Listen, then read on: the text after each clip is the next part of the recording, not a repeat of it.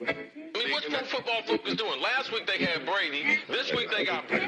We're doing it. We're literally doing it differently from everybody else. As a matter of fact, moving forward from this point on, I will not make reference to PFF. Do you not understand that they are that way because you're Joe Flacco? And you just like to discredit things that people deserve credit for. That you can't possibly be expected to defend that. Talk about the game, Sam. So Who cares about what people think about us? Yeah, I like football, I like football season, all the things that go with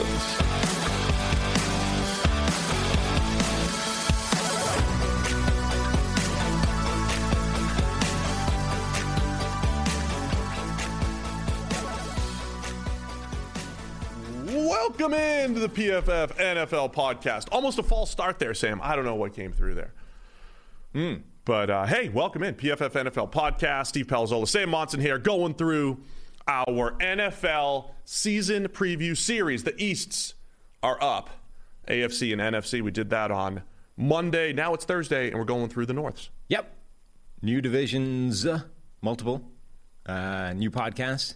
Let's go. AFC North, NFC North, we're going to go through. We give every team as much love as possible, previewing all of the biggest question marks, all of that fun stuff. We had someone suggest, you know, sometimes it's a long NFL offseason, and even the biggest NFL fans sometimes forget all the moves that were made. Mm. He suggested a show where we just kind of like ran through all of them. I'm not saying we're just straight list them like free agent moves, Arizona Cardinals, you know, but maybe there's one where we just fly team by team and say additions, subtractions, draft picks.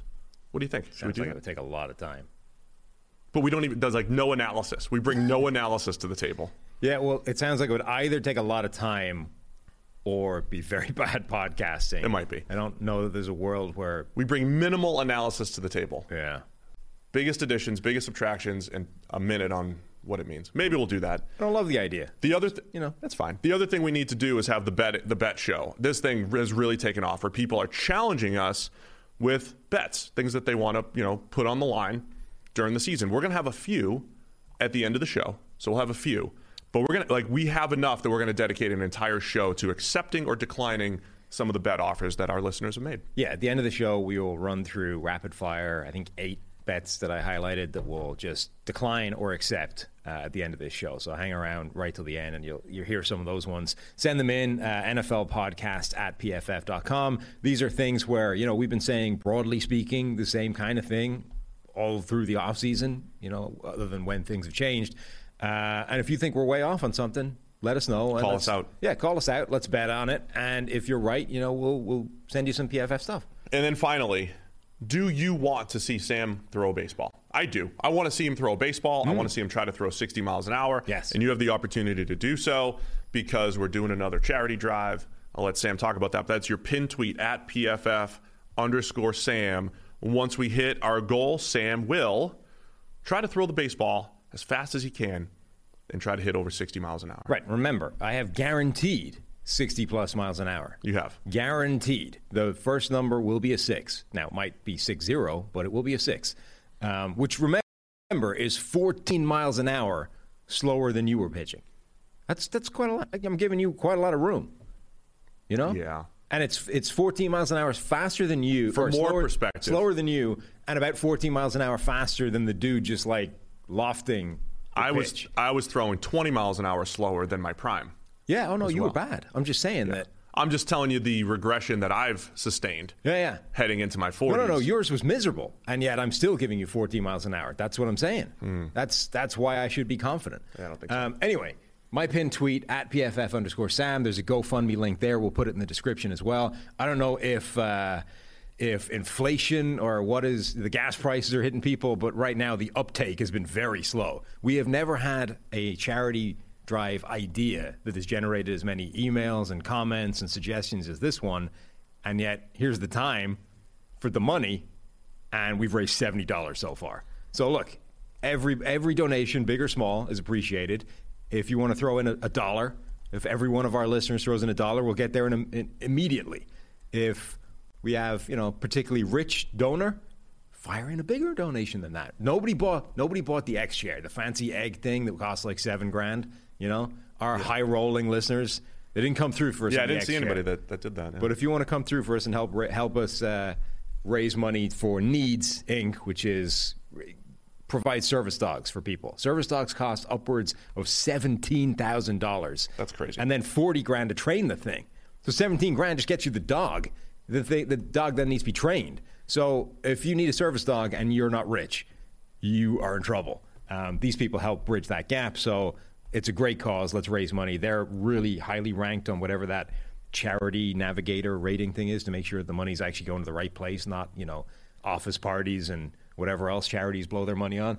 So it's a great cause. You can donate uh, with a clear conscience and know your money's going to the right place. Let's help us raise some money so that we can do stupid things on video. All right, so let's do that. Go check out Sam's pinned tweet at PFF underscore Sam. We'll throw it into the link of the YouTube as well. Yeah. I mean, we let's said that twice, so I'm sure Tyler will actually do it. Yeah, we'll make sure we'll have it. All right, thanks to everybody already. How fast can Steve throw now? Well, go back and see the old video. Somebody's asking YouTube. Yeah, 74. You know, you maxed, you, you gassed it up to 75. 71, 74, 75, yeah. Yeah. Not great. No, no, no, not great at all. I blame the pocket radar. You blame, well, Though based off your reaction to the pitches, it really wasn't coming in that fast at all. No. So, um, anyway, ready to get into it? Yeah, yeah. All right. Go. We're going team by team. Like I said, we already hit eight teams. We're a quarter of the way through the league. We're on to the AFC North. We're going to start with the Baltimore Ravens. Baltimore Ravens for this season. Didn't make the playoffs last year. Lamar Jackson gets hurt down the stretch. Already a lot of discussion around Lamar Jackson and his development. Has the league caught up to him? You know, the usual offseason discussion. Um, the reality is Lamar has regressed since his MVP season, right? 2019, he was outstanding. There was a point last year where it seemed like the offense, this really was the best pass offense that Baltimore had had. The run game had taken a step back. But down the stretch, I'll get into it after you respond here, but down the stretch, Lamar was not good before the Yeah. injury. Last year was Um, weird. So, what do we expect here going forward? it was strange because early in the season, I think Lamar is playing really well, and in particular as a passer, like all the the stuff from uh, from Mike Sando's quarterback tiers article, you know, the anonymous quotes and all that kind of stuff, and the idea that Lamar can't pass if you put him in must pass situations, game's done. Like half of the the counter to that that people were pulling was from last year, the start of last year, right? Can't remember Kansas City was Baltimore's bogey team, the team that I'd said all along, like theoretically, Baltimore is built to stop this Kansas City Chiefs offense, and they hadn't done it yet. uh, In part because of that exact scenario, they kept getting put in must-pass situations, and that's not where they they thrive. It happened again. Only this time, Lamar actually did pass their way to a victory, and the same thing against the Colts later in Week Five. Like he passed for 400 yards, four touchdowns, was down 18 points or something, quite you know way into the game, and, and dragged them back to that. He was doing all the things that he was being criticized before for not doing, and then his play just kind of fell off, and he went from being amazing to being average to being below average to being actually kind of bad by the time that he went down. And that's the sort of thing is we think, oh well, they lost Lamar Jackson, so of course, of course, the Ravens fell off late in the season. But actually, at the point where Lamar went down, there wasn't really a big difference between him and Tyler Huntley coming in. Like There were, a few, ga- there were a few games where Tyler Huntley. I mean, Tyler Huntley made a nice comeback against the Packers Yeah. and stuff like. He, Well, my point he is, balled out a couple games. Typically, you know, Lamar Jackson goes down his MVP season and Huntley comes in. It would not. It would be a big problem. Right. Lamar going down at the point where he went down last year. The difference between him and Tyler Huntley playing was not that substantial. Like that, I don't think was what did for the Ravens last year. It was. It was more like the entire secondary got hurt, right? And they're calling up guys from the practice squad and saying, "Hey, go out there and cover Davante Adams. Good luck." That was a bigger problem than Tyler Huntley. Yeah, through through seven weeks last year, Lamar had three games, three game grades over eighty. Uh, he had that uh, that comeback against the Colts. I mean, just one of the most ridiculous passing games of all last season. Right? He goes thirty-seven for forty-three. They were down. I think it was twenty-two to three at the time. It's Monday Night Football. I've said this a lot. There's a lot of Lamar fans. There's a lot of Lamar detractors, and it's uh, now I know every quarterback has that, right? But it's one of those like if you're watching the game and keeping an eye on social media, as soon as something good happens, they're like, "Oh, see, I told you Lamar could do this," and then when something bad happens, "I told you Lamar can't pass." I mean, this was like the game for like the Lamar supporters against the Colts. Comeback opportunity, must pass. He had six incompletions on 43 attempts. That's crazy. 90.7 passing grade. He did have a fumble in there as a, as a runner, but he was fantastic. And it looked like he was kind of back from a you know MVP caliber season standpoint, but but with some new additions, which was uh, a downfield passing attack. And, but it just kind of just kind of fell apart from there. Sam, you know his last four of his last his, so his last four full games. Here are the game grades: 59, 50, 41, 44. So his last few games before getting hurt against the Cleveland Browns, Lamar was not great. That includes, you know, a couple games that were okay statistically. So the turnover-worthy plays were the issue. He had uh, 10 over those last four full games. 10 turnover-worthy plays. It was kind of like what we talked about with Dak. It just kind of came out of nowhere. So though there are questions. There were what was it? Four wow, eight total games with multiple turnover-worthy plays last year that was not there as uh, in the MVP caliber season for Lamar Jackson. So I think he's got those questions to answer, right? Overall, though, as a passer, he's still good. As a runner, he's so dynamic. Everything else around him becomes better. The offensive line becomes better. The runners, you know, the running backs usually average five yards a pop because of uh, what Lamar really brings to the table. So I think, I think Lamar bounces back, and I think Baltimore bounces back, and they should be right up there with the Bengals in the AFC North.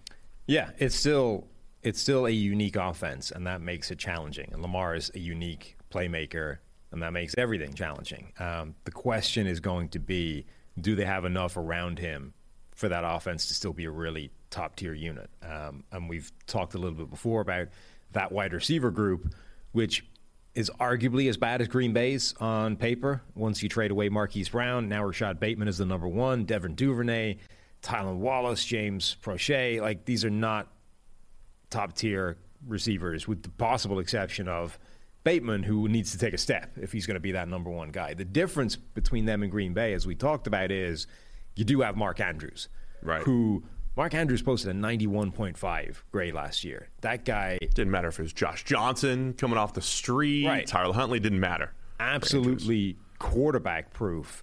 Um, over the course of the season, also led all tight ends in yards, had, a, had 1,361 yards as a tight end. Crazy. With those, you know, the, the problems at quarterback in terms of injuries and stuff. Had almost 10 touchdowns. Like he was an absolute monster last year. So that is a differentiator. And, you know, they, they're a team that does flow through the tight end more than they flow through wide receivers anyway. Mark Andrews had 149 targets last year.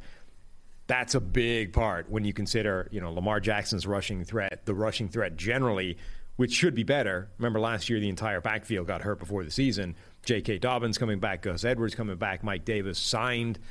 This should be a powerful rushing attack, an offensive line that's been you know retooled a little bit and should be reasonable, and then Mark Andrews as the primary receiving threat, leaving Rashod Bateman to sort of be that number two guy and see how much better he can get.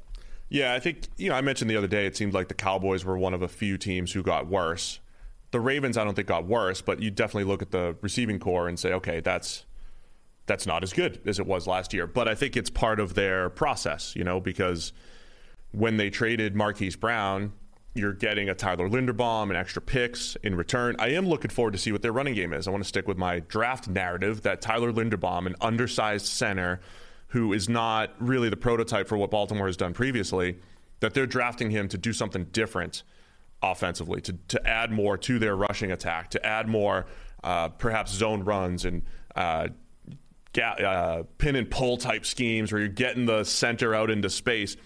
I think there's some flexibility there because he's like a Jason, he's a Jason Kelce like uh, space center. You know, you don't see th- those guys that are just so good uh, zone blocking, getting out in space. Of course, they have the great Morgan Moses, the great. replacing the great Alejandro Villanueva yep. at right tackle. So the Ravens are always the team that I think makes a whole bunch of little moves that add up to their roster being better. Um, and that includes Linderbaum. And I also can't wait to see what Kyle Hamilton does in that secondary with all the other investment that they've had there. Marlon Humphrey, Marcus Peters. If Hamilton is as good as we thought as a prospect at safety, this could be the best secondary in the NFL if everybody's healthy. Yeah, their draft generally was fascinating, actually, when you look at all the players that they brought in. And Hamilton is, his usage is going to be a really important part of how good he is, I think. When do you see that, you know, one of the training camp videos was him getting absolutely torched by some nobody slot receiver. Who? Hamilton. Hamilton, yeah. So he was like one on one in off coverage against a tiny little slot receiver who I don't know Yeah. who it was. Got torched, you know. But it's like, okay, but that isn't his game, right? Like, that's not what he's supposed to be doing. And if he is doing that a lot, the Ravens are probably not going to get a ton out of him positive. But let's assume that that's just part of training camp. You go through one on one drills, and it happened. Um, so how they use Hamilton in this defense will be interesting. But when you look at all the players that they drafted, it's kind of a really intriguing group. Linderbaum, who has the questions of A, fit within this offense, B, you know, is he as amazing as his college tape suggests, or is the undersized thing actually a problem at the next level? Just how good is he? Uh, they drafted Kyle Hamilton, we talked about. Um, they were obviously the team that, that took the gamble, if you like, on David Ojabo after he blew out his, it was an Achilles, right? Rather than an ACL at his pro day. I think Achilles. Um, I think it's yeah, I think it's an Achilles. Anyway, they were the team that took the chance on him. They were also the team that drafted Daniel Faalele, the monstrous giant, uh, 380 pound right tackle for, for out of Minnesota. They were the team that took Travis Jones. You know, the sort of the Jordan Davis light, I guess, if in terms of monstrous nose tackle in a league that isn't really going in that direction. Just a whole bunch of really interesting types of players, and they took all of them in the one draft class. Right. So seeing how this draft class specifically pans out in year one is going to be interesting. Not least of which because one of our fan bets is on that. Oh, that's right. On uh, Ravens War versus Patriots War. Yeah. On the draft classes. Yeah, I mean, look, all those little moves adding up. You know, letting um, letting Orlando Brown walk, essentially getting Odafe Oweh as a pass rusher. Opposite him, now you have Oweh, Justin Houston, Tyus Bowser. They've always been a team, even with Wink Martindale moving on, a team that likes to create pressure, play man on the back end. I just, I really can't wait to see how they deploy that secondary, though. Just to go back to Kyle Hamilton, they also add in Marcus Williams who's one of the best pure free safeties in the league. Chuck Clark has been one of the best move it or move around safety linebacker types over the last couple years. He's been kind of their positionless guy. Where does Kyle Hamilton fit into that equation? And like I said earlier, if they all stay healthy, Marcus Peters, Kyle Fuller, Marlon Humphrey at corner, it's deep. It's deep. They had Humphrey once Marcus Peters went down last year. They had Humphrey moving all over the place, playing in the slot, playing outside. His grade took a hit, I think, because his role was a lot more challenging, right? He's the guy playing one on one with Ja'Marr Chase and then kicking inside to the slot. So there's a lot of intriguing pieces on the back end for the Ravens. All of this comes down to, though, I think Lamar, right? And the quarterback position, what happens there? A, a lot of people push back on the will the league adjust to Lamar question. But if you look at his grades going from 90 to 79 to 70, I think you do have to ask the question. I'm going to pose the question. I've said this on a podcast before. His career path right now, even though I like him more than the guy I'm about to say, his career path right now looks kind of similar to Carson Wentz. God. I'm just saying that's what it is. I'm not saying it's going to be like that going forward, but Lamar's got to turn it around. That was year two peak, and then kind of a slip back closer to mediocrity in the next year. I thought 2020 was fine for Lamar, wasn't special, but last year, the way it ended and the fact that he only played full games through week 13, it was an it was an average to below average season for Lamar Jackson by pretty much every measure. And that's where Wentz was for a few years. I'm not saying he's going to follow that pattern, but I'm saying that, like, if you're objective about this, that's the pattern so far with Lamar Jackson. Other than the fact that Lamar brings so much to the run game, you would give him the edge over Wentz. But the regression from the t- year two peak is there for Lamar Jackson right now. I think Lamar is so dangerous and special and unique that the league will never figure him out in the way that the league never figured out Barry Sanders, right? Those guys are just so talented, so good, and so impossible to stop that it doesn't matter what plan you have, they're going to end up neutralizing it at some point. Now, where it does get a little bit more nuance is that I think the league is better at defending him than they were when he first showed up, and they literally had no clue how to stop it. Now they know what to do, but that doesn't mean you're going to get it done. So, where I think you can see elements of this is if you start looking at Lamar Jackson's rushing numbers and look at how many big plays he's had uh, in his career. last year, in terms of like breakaway runs, those sort of 15 plus yard runs, he only had a couple of them all year. And that was from, I think he had 15 or 13 or something in his best season. Um, I think defenses are way better now at kind of bottling him up and at least saying, all right, he's going to get some plays. There's going to be some big plays in here. But let's try and make sure that, like, every time the guy pulls the ball, he's not beating one guy and going 50 yards because that's a real problem. So, kind of the way that teams started to develop a way of hemming in Barry Sanders over the course of his career, you just had a better methodology of understanding how to contain him. Now, you wouldn't get it done. Eventually, he'd make somebody look like an idiot, including a Hall of Fame, you know, Hall of Famers left, right, and center, and he'd bust one off anyway. But it's a better process than when you're just going out there and playing like regular defense and hoping that that still applies to a guy to whom the rules don't apply. So I think defenses are a little bit better at understanding who and what Lamar Jackson is and how to cause him problems in a way that they weren't when they were sort of first seeing him. And But and I d- he's still ahead. special enough that like his his his baseline should be Pro Bowl kind of caliber quarterback. I just want to say it's not. I don't think it's insulting to ask, will the league adjust to Lamar Jackson? That's literally every single quarterback needs to deal with that. What did the league needed to adjust to Tom Brady and Drew Brees uh, and Patrick Mahomes and Kyler Murray, like all of these guys, how the league adjusts to them and then how they adjust back. Yeah, and I just I just want to say there's there's a lot of quarterbacks recently, including Wentz, including Lamar Jackson, including Mahomes, including Burrow right now, who were excellent in year two. And now the question is okay, the league has film on you. They're going to do things differently, schematically, strategically. They're going to do, and so the best quarterbacks adjust, whatever that might be. They and the best players in the NFL have to adjust to what the league does. So that's true for everybody. Yeah, I think we just need to be careful how we phrase it because the adjusting to a quarterback and him having to adjust to the adjustment and continue to be dominant is one thing. The the sort of phrase a lot of people use is, you know, has the league figured out player X? The league figured out certain players. You know, they they showed up, they'd never seen it before. It was like, oh, they had real success in year one or year two. By year three, the league understood what they were doing, kind of shut them down, and that guy was no longer a massive. Oh yeah, I don't I don't see that. And maybe that was what Lamar happened to. Carson Wentz. I would argue that certainly happened to Kaepernick even before all of his, you know, knee things. And I know his last season was statistically pretty good, but overall the performance wasn't nearly as good. Um, Dr. Eager breaking in over here. I don't think that's relevant to Lamar Jackson. Like, I don't think the league is capable of figuring out, quote unquote, Lamar Jackson.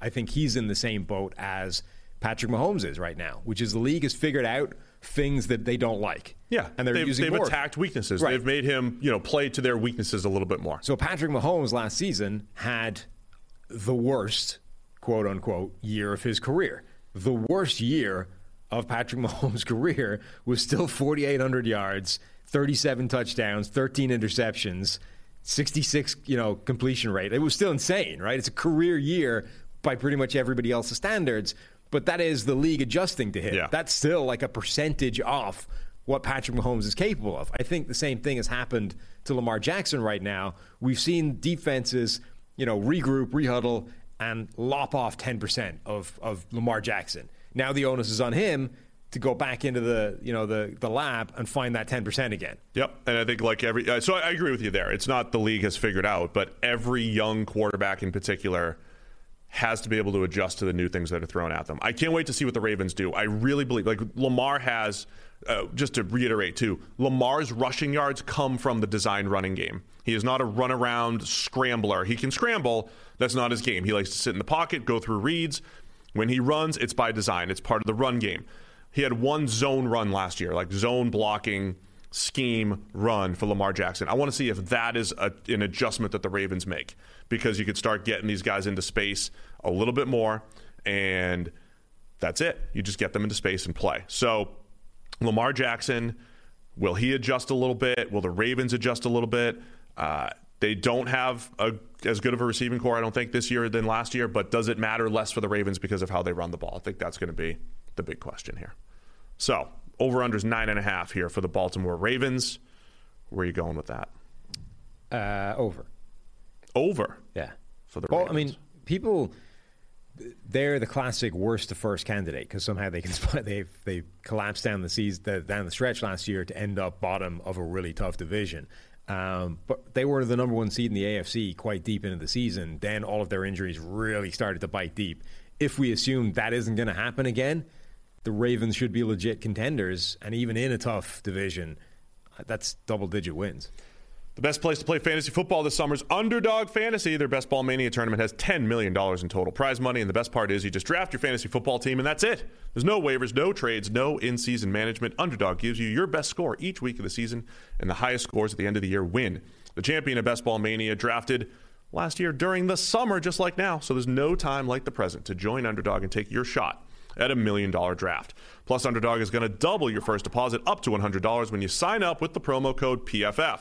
Also, if you play 10 of those dollars using promo code PFF, you get a free PFF subscription. So what are you waiting for? Head to underdogfantasy.com or the App Store, play $10 with code PFF, and draft your Best Ball Mania team today. Are we on to the Bengals? We're on to Cincinnati. Hmm. On to Cincinnati. Cincinnati Bengals, our hometown, defending AFC champions. Cincinnati Bengals. Do you think you were going to be saying that last year at this time? No. No, I don't think anybody did. It's a different feeling around town now. Possible exception of Joe Burrow. It look. It, sometimes it's easy to just look back and say, "Well, the Bengals went went to the Super Bowl. Of course, they were much better last year." But there was a point. They look. Every team has these roller coasters, right? I mean, they had a, there was a point where they were the number one seed early on. It's like, hey, the Bengals are kind of for real. They just took it to the Ravens, and then they lay an egg against Mike White and the Jets, right? I mean, it was like, why the Bengals just can't get out of their own way but they figured it out. And I think the story of last season was early on, Joe Burrow's coming off the knee injury. They're protecting him because the offensive line's still not good. They're running the offense through Joe Mixon, especially in the second half. And there was a point where they flipped the switch and said, okay, Joe, it's your team. Go out there, chuck it 45, 50 times in some key games down the stretch. And, and he showed up.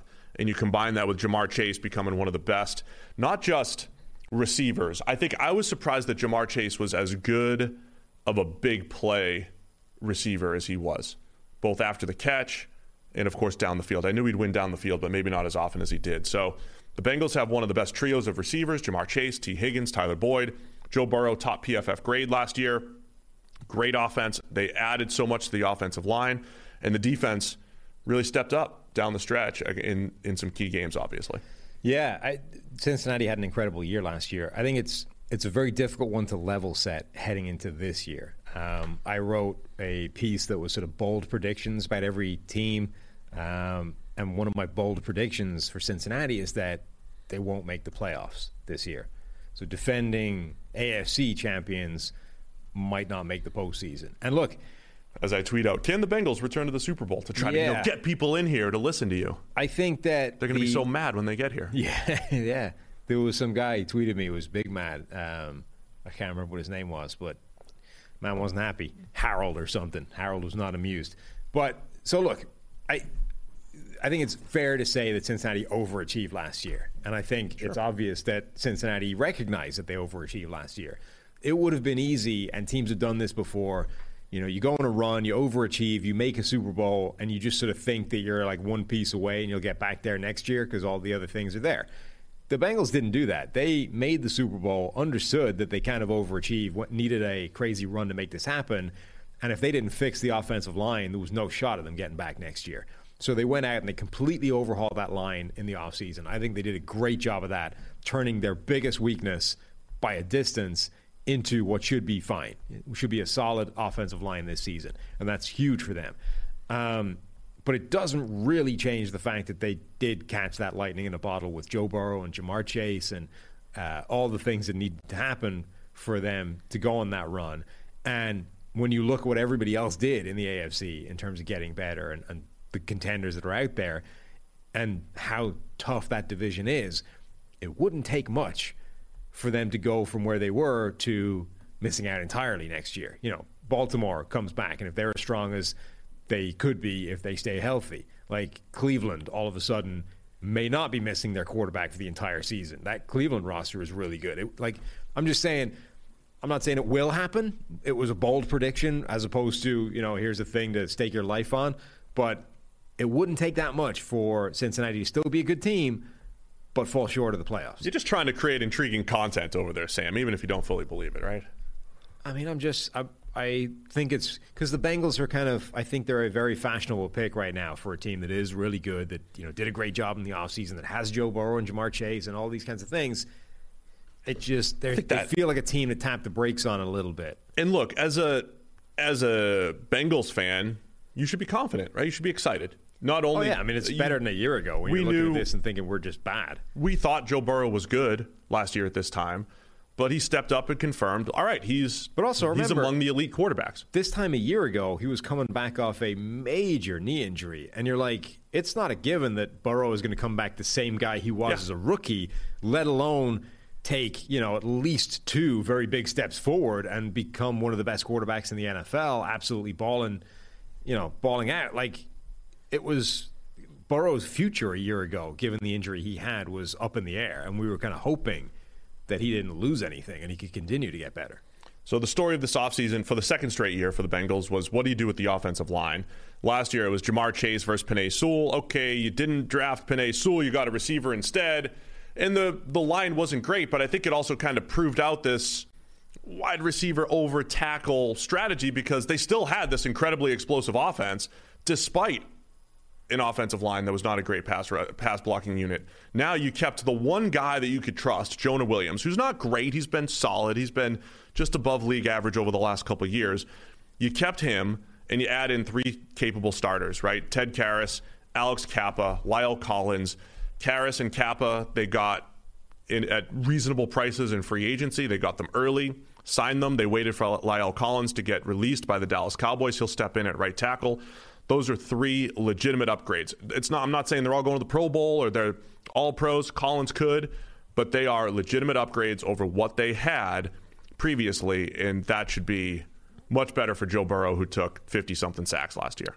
Yeah. which is partly on him, but again, he was under he was under some quick pressure at times too. they've gone certainly from late in the year from one out of five starters being viable to four out of five starters being viable and hoping they could fill the fifth one with you know a combination of Jackson Carman or, or whoever trying to figure out if they can get viable play out of that fifth one like if they can that's huge and everybody's sort of looking at this and saying oh what that's going to do for Joe Burrow and it will like it, it'll make his life a hell of a lot easier but think about what it's going to do for Joe Mixon as well. Mixon, I think, averaged 4.1 yards per carry last year and was still second or third in the NFL in rushing yardage because they just, like, he was one of the three, four workhorse running backs in the NFL these days. Um, Mixon had to do a lot of that himself. He averaged 3.1 yards per carry after contact. So, like, that's a, if you're over three yards per carry after contact, you're doing a lot of good work.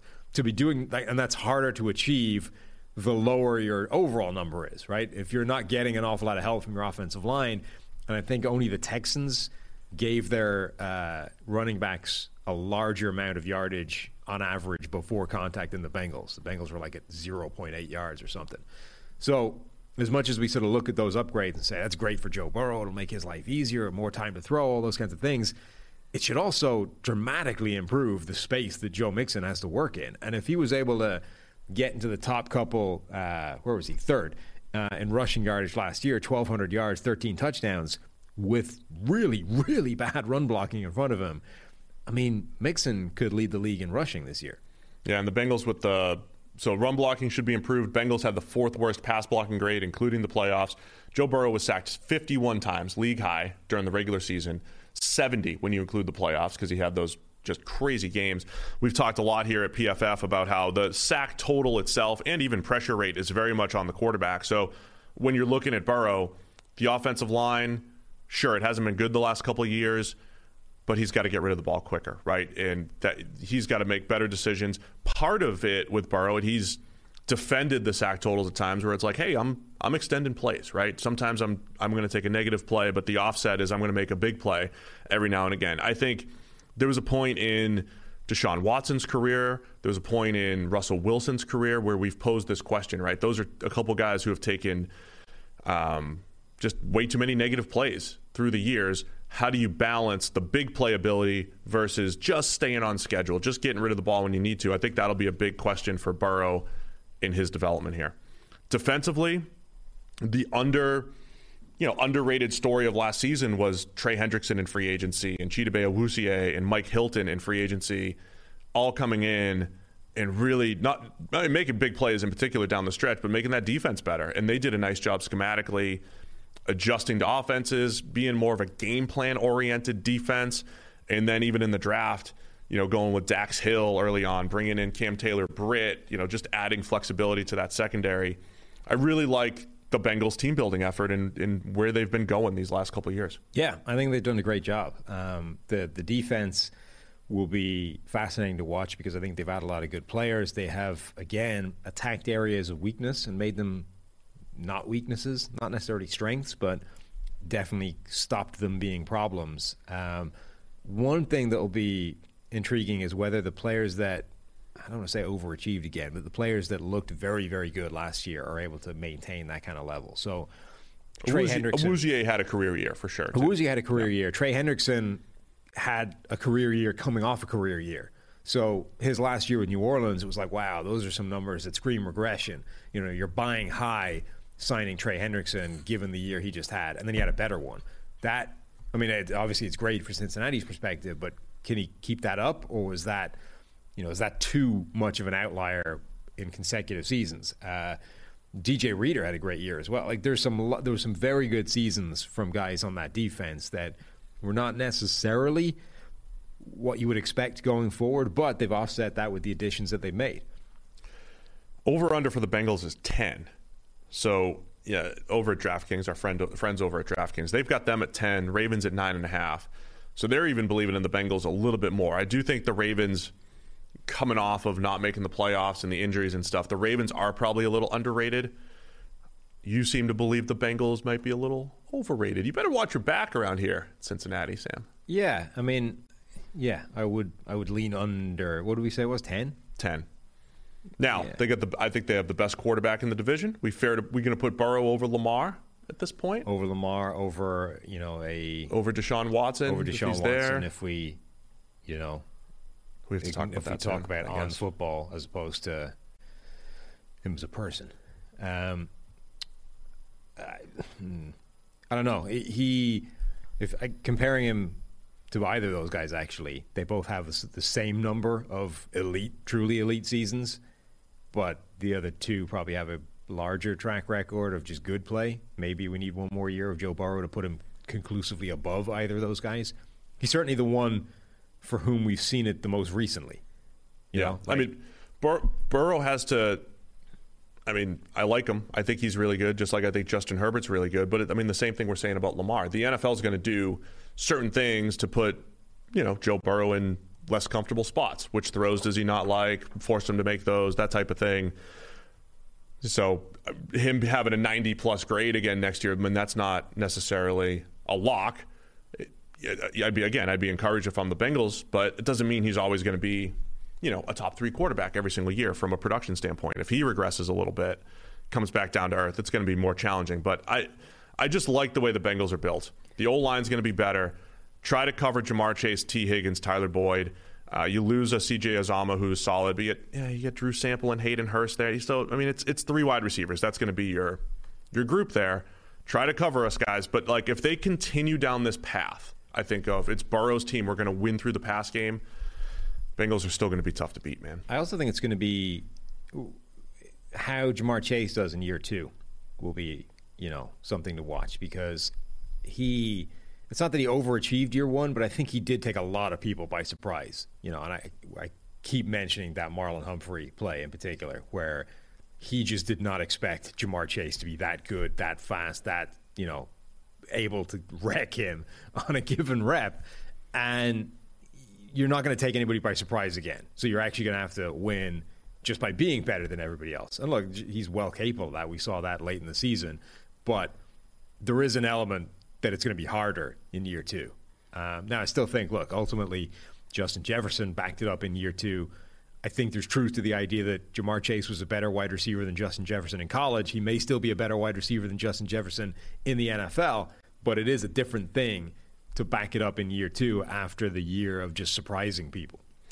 Yeah, it's just it's always interesting because you just you remember the final thing, which was the Bengals went to the Super Bowl. But along the way, too, I mentioned they lose to the Browns. Like Baker Mayfield, we think is just this you know trash quarterback who got kicked out of Cleveland. Like the Baker Mayfield's Browns beat the Bengals forty-one to sixteen in the middle of the season.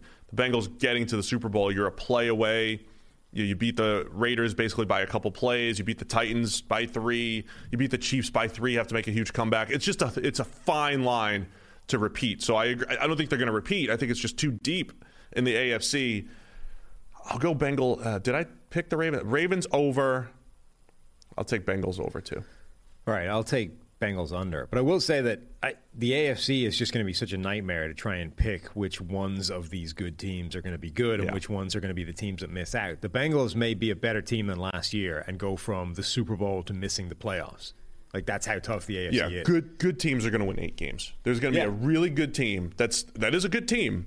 That's going to have an eight next to their win total, Right. Or a nine. And and Cincinnati is well capable of winning double digit games and being the best team in their division, but they're also well capable of being that team. Gentlemen, all men strive for gold in their life, right? Gold medals, gold watches, gold everything. However, there's a certain type of man who goes the extra mile. He walks with the confidence of an eagle and giggles in the face of danger. He's a big, hairless winning machine, and when he unzips his pants, he sees platinum. You missed this read, didn't you? That's hmm. right. Manscaped would like to introduce to you their best and biggest ultimate hygiene bundle yet. It's the Platinum Package 4.0. Manscaped is the leader in below the waist grooming, so now trust them with the whole shebang. Join the 4 million men worldwide who trust Manscaped by going to manscaped.com for 20% off plus free shipping with the code PFF. Manscaped's brand new Platinum Package 4.0 is the biggest biggest bundle, bundle they've ever offered. Easy for me to say. Giving you a bulk discount on Manscaped's top products. Get 20% off and free shipping with the code PFF. It's manscaped.com. 20% off free shipping. Manscaped.com. Use the code PFF. It's time you enjoyed the finer things in life and get yourself a platinum package for your platinum package. All right, we're on to Cleveland. Cleveland Browns. Um, I think no matter we try to we try to make these evergreen, Sam. If someone listens to this in mid August or late August, something's going to change because we don't know exactly what's going to happen with the Deshaun Watson saga. Um, as of right now, he's suspended for six games. That's been appealed by the NFL. Presumably, they're going to step. It, it's not going to be Roger Goodell stepping in, where he does have final say. It's going to be another independent arbiter Yeah. and the NFL is seeking a year is the terminology that was texted to all of the NFL insiders. Yeah, which is the thing that's been true all along. Like that's been the report. That, that was where the reports were when we expected it to be a year because the NFL wants a year, and they were trying to negotiate this out.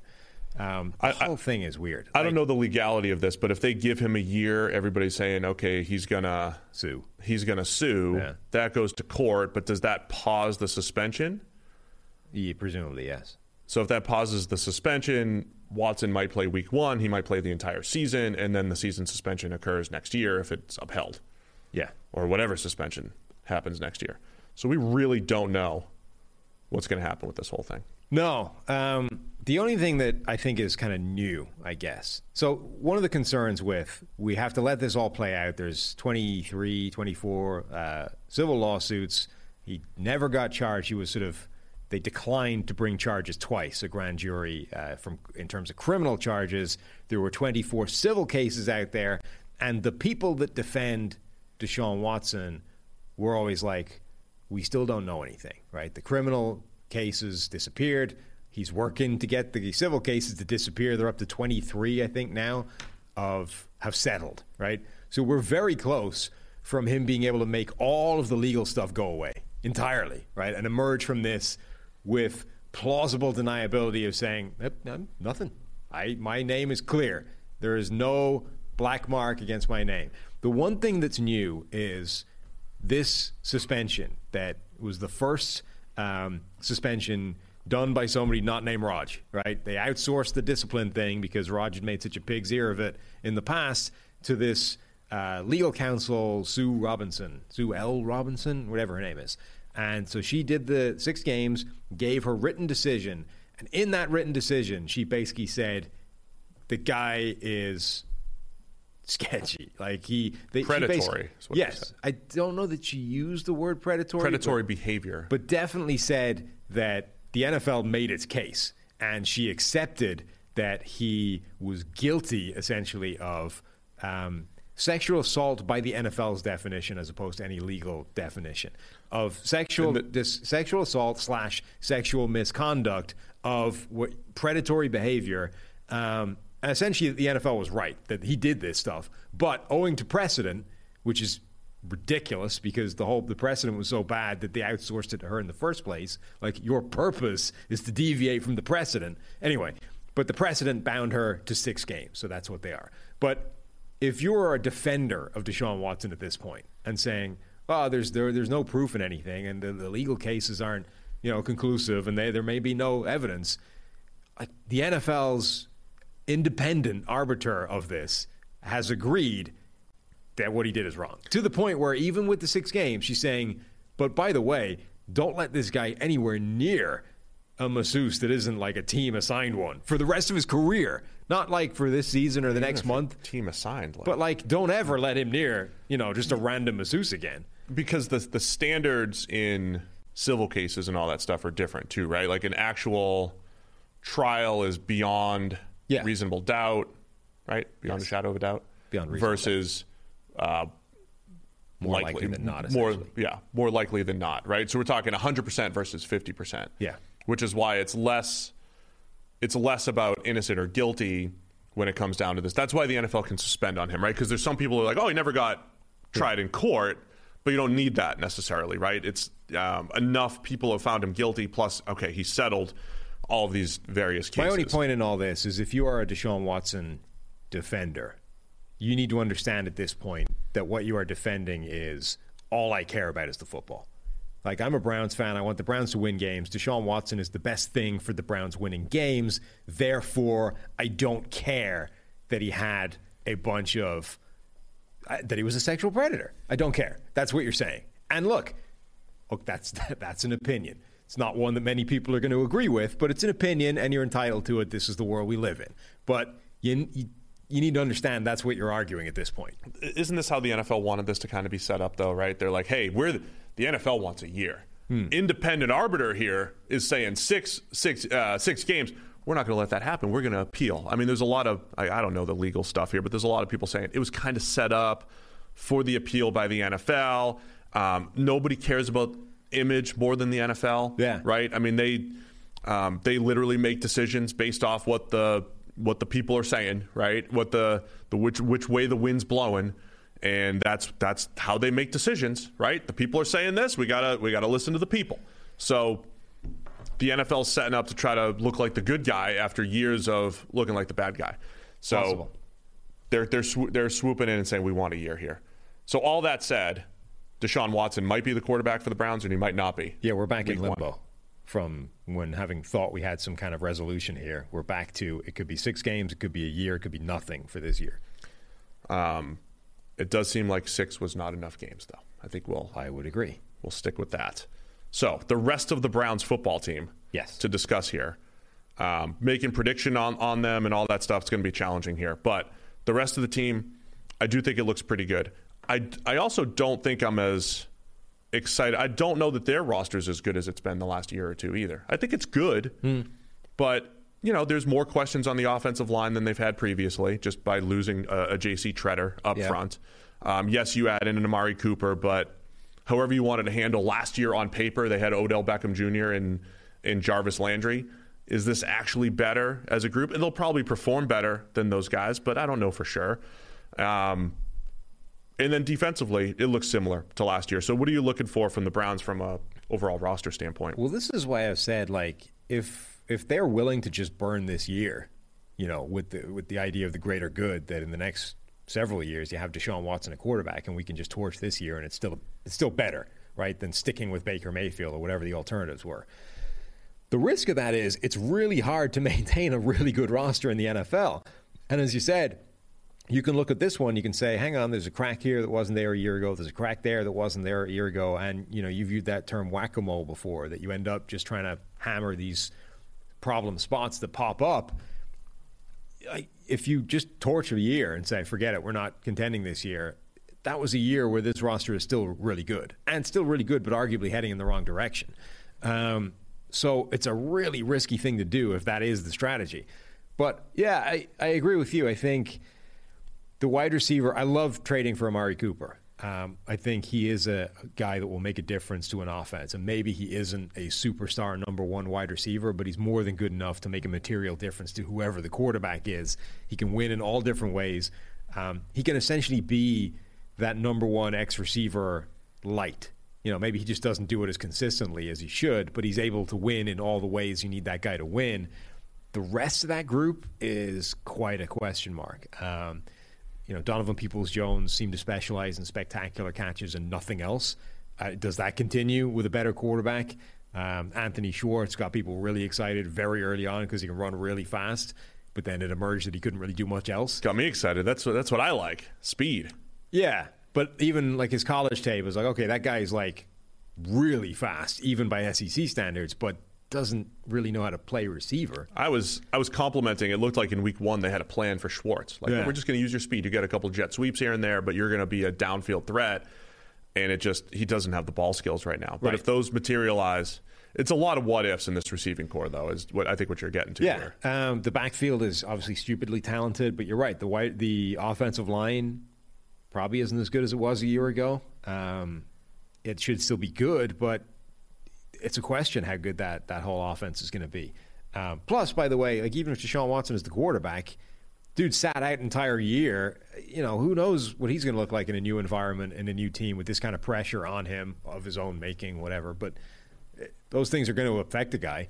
Um, even just Watson's career grades, we're talking, um, we were lower on him his rookie season than the production, 68 grade, Right. in part because of what he did in his debut. But he had an 80 grade, an 82 grade, and then he jumped up to 92, which was weird because it was in the year that the Texans only won four games and they were terrible. But that roster just got worse and worse. And I, you know, Watson was a good quarterback who I think elevated those around him until the year he didn't, right? Like, until the year he just couldn't do it in, in 2020 and everything fell apart. So, th- but there are still questions about is he is he a low 80s quarter using PFF terms? Is he a low 80s quarterback or a 90? Is he up in that 90 range? We still don't really know with Watson. Yeah, the defense I really like, with the exception of like defensive tackle. I mean, who somebody needs to step up and provide some kind of any kind of baseline of play. And so far, there's not a ton of evidence of anybody suggesting they're going to do that. Uh, team building wise, it seems like they've tried to just stitch it together. Jordan Elliott is a guy we really liked. He was a third rounder. He's disappointed. They bring in Taven Bryan, former first rounder. Is he going to slot in there? Sheldon Day. It really is stitch it together. Uh, edge defender looked like a question mark, but they ended up circling back to Jadeveon Clowney, who was solid last year. Nice compliment to Myles Garrett. Jer- uh, Jeremiah Owusu uh, Koramoah was fantastic as a rookie, went healthy at linebacker.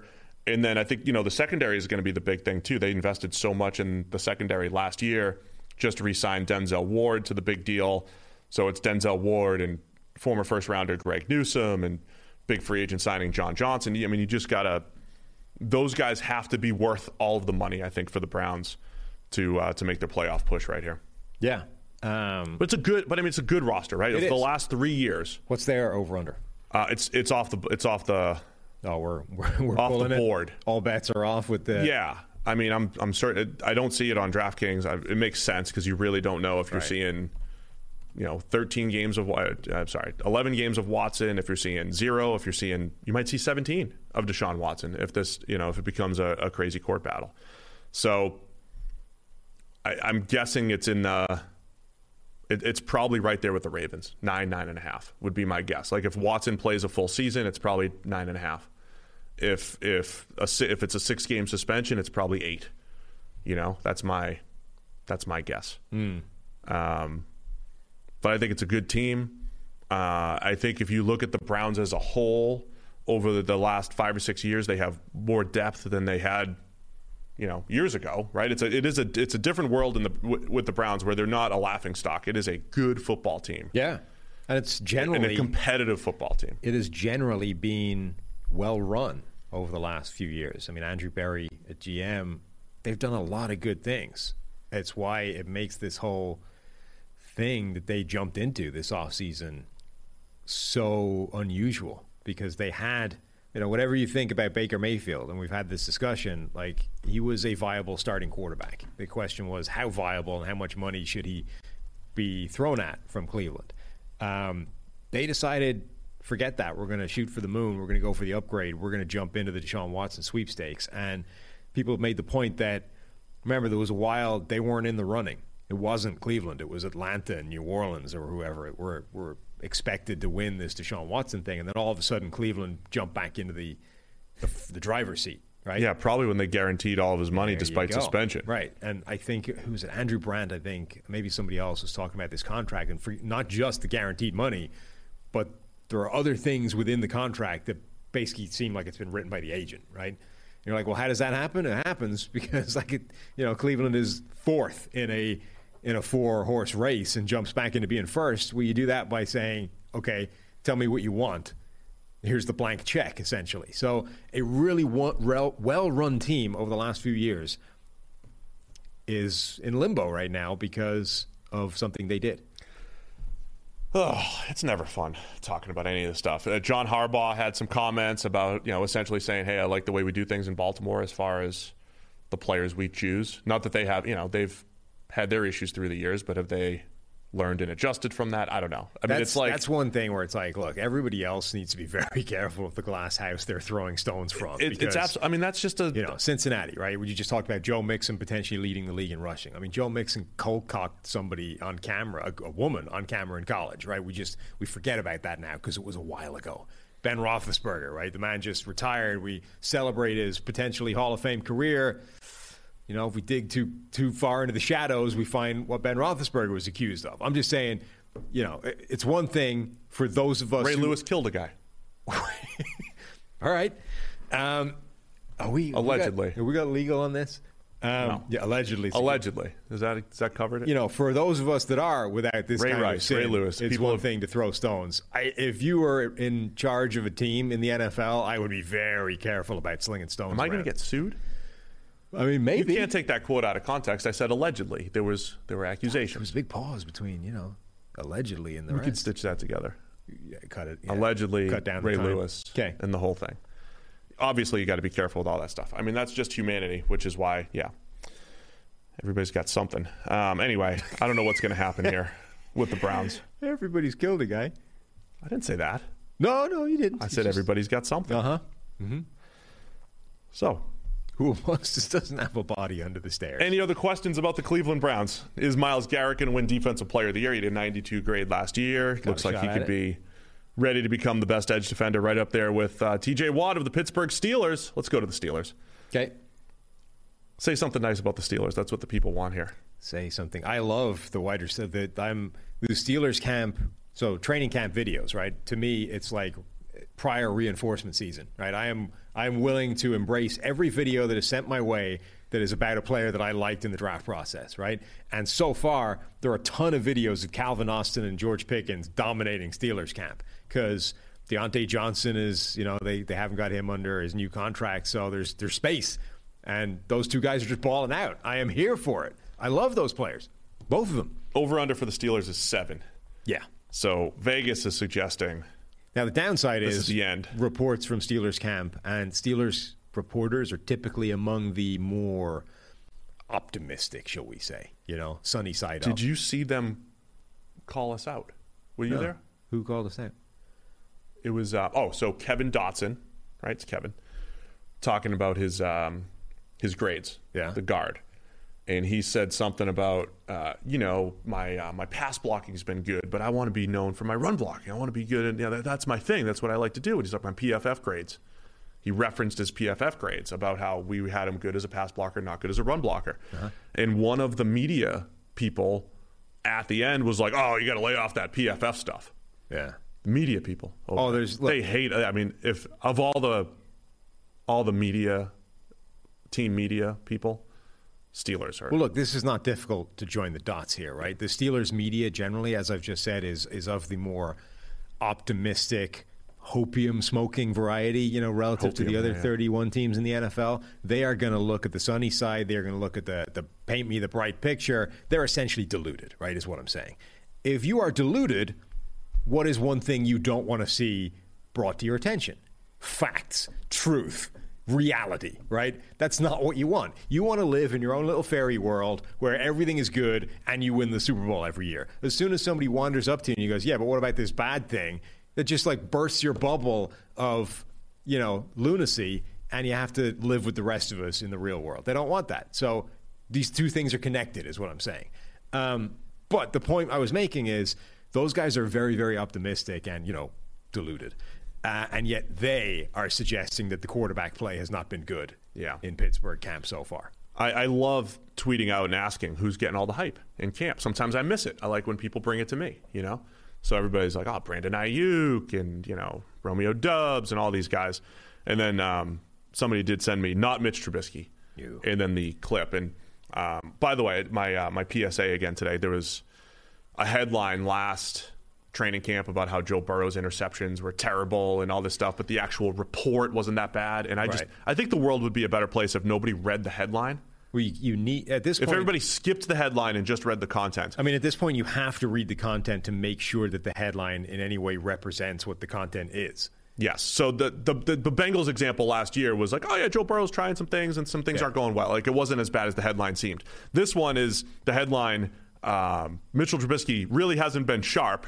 Which actually, which really doesn't do justice to the actual content. that said, they're like 0 for 16, taking shots at the end zone from the two, and he's three of 20 on reps, and 0 for 4 with an interception during team period with back to back overthrows. It's like, Yeah. like if you said Mitch Trubisky's been trash, that probably sums up the actual content. All I'm saying is don't read any more headlines, uh, listeners and viewers of the the, one- PFF NFL podcast. The one small piece of defense I will offer to the quarterbacks in Pittsburgh right now is the Steelers training camp is different from pretty much every other training camp in the NFL. They have pads on a lot, they hit a lot, they tackle a lot, they play, they practice as if they're playing games next week, right? Um, most teams, like you, you'll go to training camp and you'll spend a long time before you see them, before you see pads anywhere near the thing, right? And you certainly won't see like hitting and tackling and stuff. The Steelers do it differently, and the ways they do it differently don't help quarterbacks. Right? When guys are getting lit up and guys are getting hit, and there's there's actual contact and physicality, it's harder for offense. and It's harder for quarterbacks. So if you want to cling on to a crumb of you know delusion and optimism, that's your crumb. Is like, look, those guys have a harder job right now than the other 31 training camps where there there aren't pads, and people aren't getting hit and lit up. Like they have a more difficult task. On the optimistic side, I do, I do like the receivers. Yeah. I do like Diontae Johnson, Chase Claypool for whatever he's going to bring to the table. I feel like he's going to get phased out though with George Pickens coming in. We'll see. Your boy Calvin Austin, Diontae Johnson is talking about making the big boy money at wide receiver. I get this question on from the Pittsburgh uh, radio people every week: Is Diontae Johnson worth the twenty million plus? I, I love Diontae Johnson. I, I, I would have a tough time paying him the twenty million dollars. I, I have a tough time putting him in Keenan Allen, Mike Williams, or better range. He might be on the cusp. I just don't know if he wins at all levels enough I to think be he that might guy. deserve it, but Pittsburgh of all teams have to be looking at this and saying, particularly like if if if both George Pickens and Calvin Austin are like real players that can Oh, be a sure. part of this Yeah. offense, they're looking at this and saying, I mean, we don't need we don't need to pay Diontae Johnson that kind of money. So You you could also like if you're the Steelers, it- it's so like if you're the Patriots and you're like, ah, we don't really have a history of drafting receivers Right. and developing them. The Steelers do. That's what I'm saying. How much do you trust your history of finding the next guy instead Right. of paying somebody? That's what I mean. Like if you're the Patriots and you finally struck on a wide receiver and he wants his money, you're kind of like, I mean, what are the chances we're going to do that again? If you're Pittsburgh, again, particularly if you'd hit on both Pickens and Calvin Austin, you're looking at this and saying, we can roll into any draft, throw a dart at a board, and pick a wide receiver that's that good. Like we don't need to pay him this money. Um, the offensive line wasn't great last year. I think you know they were protected by Big Ben and the quick passing game. I think they were limited in what they could do.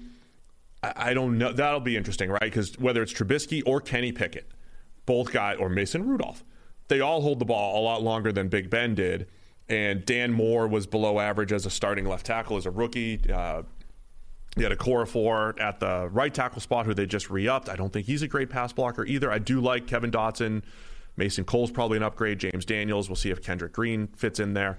They should be like a little bit better on the offensive line. I just don't know if we'll see it because we won't have Big Ben throwing the ball two feet over and over and over again to I protect them. Yeah, I, I think it's very difficult to overstate just how much harder the Pittsburgh offensive line's job is going to be this season. Going from Ben Roethlisberger, who was getting rid of the ball on average faster than any other quarterback in the NFL by a pretty big margin, to one of Trubisky or Pickett. Let's limit it to that for the moment.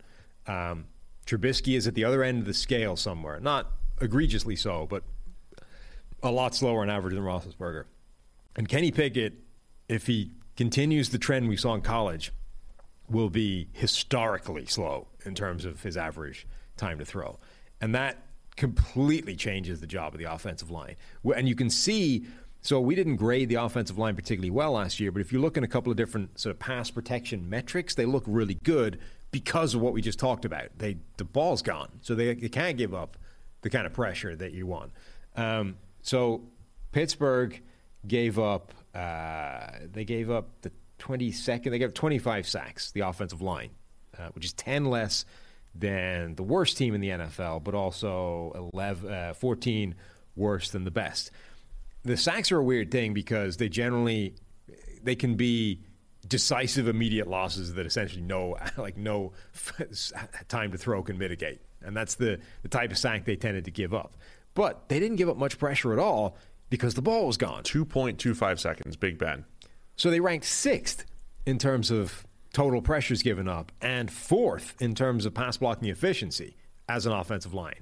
But we had them graded like in the 20s or something Here's the perspective. protection. I mean, Big Ben's time to throw. Um, so again, this is snap to release or snap to the end of the play if you cross the line of scrimmage. Or to, to you cross the line of scrimmage as a runner. 2.25 for Big Ben, 2.33 for Tom Brady, and then it jumps up to 2.5 for the number three pl- uh, player Tua. So 2.5 for Tua, who was third, 2.25 for Roethlisberger. I mean, we're talking you know 0.3 second difference in Big Ben versus Tua. That same difference is the uh, the difference between Tua and like the 25th. So the difference between Big Ben and the third fastest release is the same difference as the difference between Tua, who's third, and the 25th quarterback. That's how quickly Roethlisberger was getting rid of the ball, and it wasn't because he was playing with great decision. Like when you look at Brady, it's like great decision making. Guys are getting open. He knows where he's going with it. That was not Big Ben last year. He was just getting rid of it, or you know, throwing a swing pass on fourth and ten. So it just it was bad quarterback play last year, but it was quick in protecting the line. And Pickett was at I think 3.1 last year in college, and Yeah, almost a second. I mean, we're talking three quarters of a second here, which it- is an eternity. it almost always gets longer for young quarterbacks going from college to the NFL. Every single one of the first round quarterbacks last year, their time to throw got longer when they for their from their last year in college to their first year in the NFL. It they get slower. That I that concept, right? The speed of the game, it's real, and that's one of the ways it shows up is you you just slow down because you're not processing as fast as everybody else, so you hesitate. If Pickett gets slower, I genuinely think that might be enough to stop him getting on the field at all. Like if he if he slows down his process from college to the NFL, which was already at like if if he just maintained the number that he was at last year in college, he would be the slowest average. Uh, he would have the slowest average time to throw in the NFL based on last year and most seasons. If he gets slower, he get you know obviously you end up off the end of the scale behind an offensive line that isn't very good at pass blocking. That that would be genuinely not workable. uh, does Mason does Mason Rudolph end up being the starter? Because you could see the Steelers. I mean, they signed Mitchell Trubisky to kind of be the bridge starter, but you could easily. I mean, Trubisky's just not accurate. I'm intrigued. I would love to see Trubisky just get one more shot and see if he could rejuvenate things in a in a, in a place that has done good work under Mike Tomlin. Right? I'd Yeah. like to see that for Trubisky. But there's a chance, like if the training camp reports are true and he's just an inaccurate quarterback, there's a chance Mason Rudolph is just going to look better than him, and they're going to say Kenny Pickett's not ready yet, and Mason Rudolph is going to be the starter. So I maintain that we will get four games of Trubisky before he plays his way to the bench, and they throw in Kenny Pickett. Okay. Now, my the difference in thinking between now and when I first thought that is now I'm thinking the Pickett might not be ready at all when the four games come. What happens if you have four games of Trubisky, two or three games of Pickett, and they're train wrecks? Now what do you do? Do you go back to Trubisky, or is that when when Rudolph comes in? And and I keep coming back to I, I, the the thing I struggled with with Kenny Pickett was he was he was fantastic last year as a fifth year senior at Pittsburgh, whereas previously he was a grinder, like gonna miss some throws but make them under pressure and you know pick up a first down with my legs type of college quarterback. He like if you described Kenny Pickett last year at this time, it was like oh he's a good college quarterback. He's a good college quarterback who's uh, done some nice things for Pittsburgh, and then he had a breakout season. So does he have that same career path in the NFL? Is he going to be a slow starter? I still maintain if you draft a quarterback in the first round, whenever he's ready, he's ready. And Mitchell Trubisky and Mason Rudolph, their their performance should not dictate when Kenny Pickett sees the field. Because if he's not ready, he's not ready. So do whatever's best by Pickett. If you're the Steelers, um, I don't know if it's going to be that early in the season, though. I if Tomlin ends up at 500 or better this year, the man deserves Coach of the Year. Yeah, Forget- I mean, don't it- so Vegas has them at does. seven. Yeah, I I think they might be under seven, but Tomlin Tomlin makes me think they'll just they'll find a way. I don't care what anybody else does this year. If the Steelers win win nine games, which is what you need now to They're be not 500 or that bad of a team like roster though. But the court, like the, I, Trubisky is going to play his way to the bench in four games. If Kenny Pickett, if Kenny Pickett averages three and a half seconds per throw, he's going to last like two games before they sit him down, and then they're going to have to turn to Mason Rudolph for half the season. If they get if they get nine wins out of that, just, just put them in like- the Hall of Fame. I like uh, Drew in the chat, who's usually pretty active. What do you do when you have three guys vying to be the 28th best quarterback in the league? It's a, it, it is a challenge. Um, defensively, T.J. Watt's a stud. Cameron Heyward, right? You've got two stars on that. They called T.J. Watt a defensive lineman. He's a pass rusher, right? You're just going to ignore the great Minkah Fitzpatrick like that. Uh, Minkah is a very good safety. I think he's a good safety that did not have as good of a year last year as people think. So we'll continue to. He had a 57 grade last year. Nobody likes that. Nobody because he, he makes some flash plays and he. But I don't know. He has some he has some bad plays that people don't catch on to. I don't I don't know what to say. Mink is a good player. I don't think he had a good season last year overall. We've answered the question about Levi Wallace and Ahkello Witherspoon. You know, two guys I would want to have on my team. I think they're good, solid players, so they could have a decent enough secondary. I think one of our bets is uh, that has come through is about the Steelers secondary. We'll see if we take it. They're trying to rejuvenate Myles Jack. Weird career. They they uh, for Jack where he looked like uh, one of the best young linebackers. He's had also disastrous seasons where he's graded horribly. Um, next to a guy, Devin Bush, who's underachieved as a first rounder too, and they didn't they declined his fifth year option. There's a lot of potential on this defense. There's a lot of what ifs. If Devin Bush plays better, if Myles Jacks uh, plays better than he had, if Alex Highsmith becomes the edge rusher opposite T.J. Watt that he's shown flashes of at other times in his career. Um, Stephon Tuitt retires. They bring in Larry Ogunjobi. I just want to say with Ogunjobi, the Bengals kind of liked him. The Bears wanted to bring him in. They couldn't. Um, we have him with a 47 grade last year and not great in Cincinnati. There's, I think there's a little disconnect between our take on Ogunjobi and the rest of the league. So that'll be intriguing to see how he fits in there as well. How so? Doesn't it feel like that linebacker group from the Steelers would be amazing like ten years ago? Like before offenses evolved and just put linebackers in a blender every single play. Devin Bush, you- Myles Jack. Yeah, if you lined up a decade ago or like back in 2005 or something, and that was your linebacker, your inside linebacker duo was Devin Bush and Myles Jack, those guys would just wreck, would just lay waste to offenses. Now it's just the the idea of them again, because Bush is like, look, if if Bush is a good blitzer, you know, I, they they put a lot on. You mentioned this a lot. They put a lot on the plate of a linebacker in coverage in that scheme. If Bush can do a little bit more, maybe blitzing, and he, Myles Jack takes more of the coverage responsibility. I don't know. It's just Jack should play better than he was last year because he's he's got a better track record than that. He's just been really inconsistent. There's a lot of potential on the Steelers defense. Yeah, but all of a sudden it's potential as opposed to like this is the best defense in the NFL or one of the top defenses in the NFL that can carry the burden from an offense not firing the way it used to. Now you don't expect the offense to be very good because you know quarterback play will probably be bad. We like the wide receivers, but the offensive line might be prohibitive. Najee Harris isn't going to be able to carry it because the offensive line stinks. Um, all of a sudden, you just don't think the offense will be very good. Now you actually need the defense to carry the load, and you look at it and you say, well, Heyward's good. TJ Watt's good. Minkah, you know, is good but not amazing most of the time. That linebacker group has talent. Like it's like, yeah, there's a way it could happen, but they Honestly- really all need to hit the high end of that. I'm looking at. I mean, they were they were terrible against the run last year, but I'm looking at like the three year sample. Looking at WAR, if player if the players like Minkah and Levi Wallace and Ahkello Witherspoon and Cameron Sutton, uh, those corners, if they play to what they've done from like a three year sample standpoint, it's a good solid defense. But last year they all played probably below their level. So it, again, there's a lot of potential there in Pittsburgh. So you're going over or under the seven here? I I have to go under, but the Tomlin thing is crazy. Yeah, I think I have to go under too. We're doubting the Steelers again for like the third straight year. Have we been wrong? I don't know. Uh, we certainly weren't wrong when we were criticizing the Roethlisberger thing because We weren't wrong when we when we said they were the worst 11 and 0 team in history. yeah because then they lost like the next five games. Yeah, probably not. There's a lot of you know, as I say, there's. See, the problem is the fan base is they read the delusional beat writers. You know, Yeah. it's going to sway them.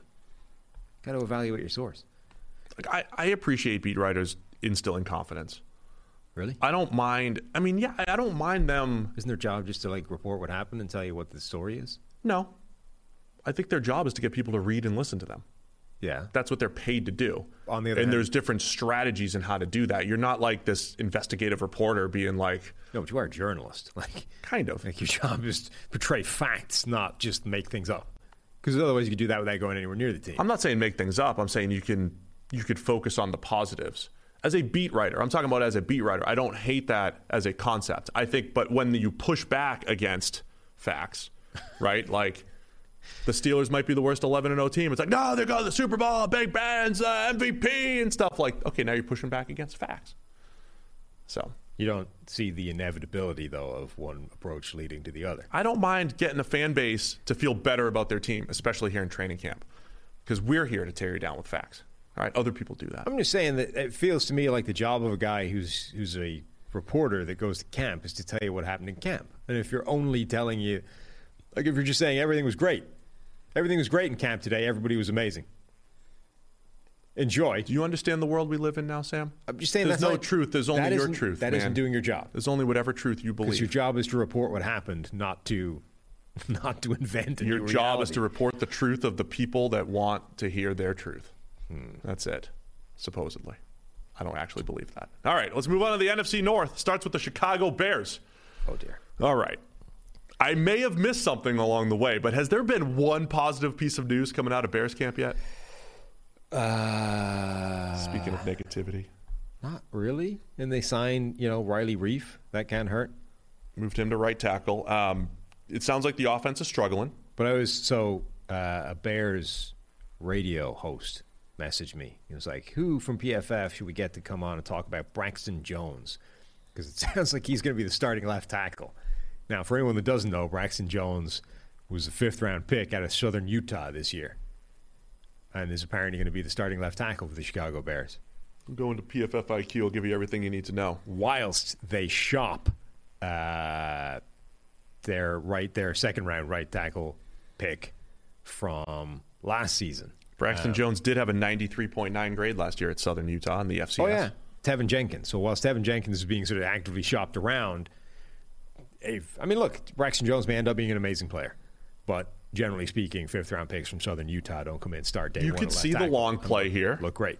Developing offensive linemen and You, know. can see the long play, but all this is like usually this happens without a quarterback in the building. Usually the long play, the like, hey, this is the year we suffer through to get to the promised land on the other side. They- usually that happens. we're going to get like, into this again. They hate Justin Fields. Usually that happens with like Ryan Fitzpatrick at starter, you know?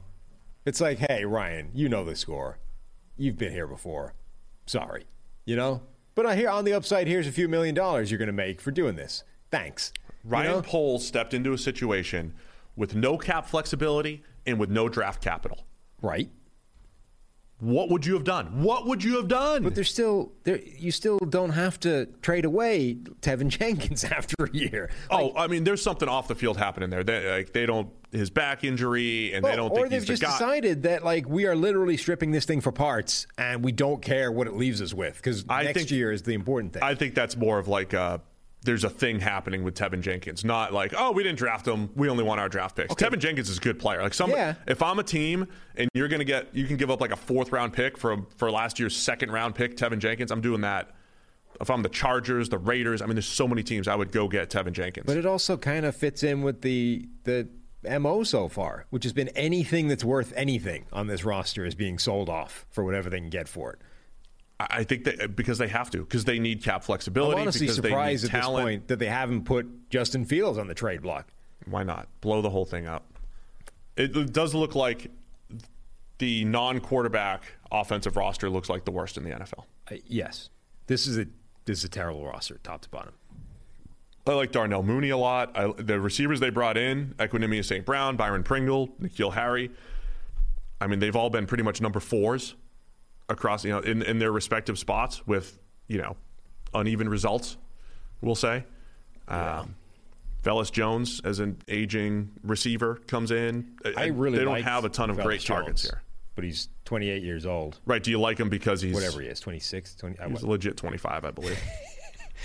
Let's see. so I really liked Velus Jones, but he's old and He's 25. only broke out after you know six years at college, um, and he has to be like your number one now or number two behind Darnell Mooney. So it's just a lot to ask, and I don't know. I, I liked their first two draft picks, but because they were on the defensive side of the ball, people questioned their uh, their love for Justin Fields. I will stick by like you don't just draft offensive players just because you have Justin Fields. You got to trust the board. Kyler Gordon comes in at corner.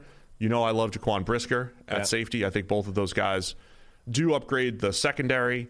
Just uh, cut to the bottom line. What's the over under, and how many under are we going? All right, Bears. It's not in order over here. Six and a half. Under. Hammer the under. I'd go under as well. half? I mean, the one the question is though, you've got two games against the Lions, even if they're going to be better. I mean, you're playing in the NFC North. The NFC teams all ha- like if if you put the Bears in the AFC North, it's probably three and a half, right? I mean, it's that distinctive a difference, isn't it? I, I don't know. Six and a half down to three and a half if you put them in the in a in a, in a AFC division. I mean, if you put them in the if you put them in the AFC North or West, you would expect them to lose every single one of those division games. Yeah, But I don't know that's untrue in the NFC North either.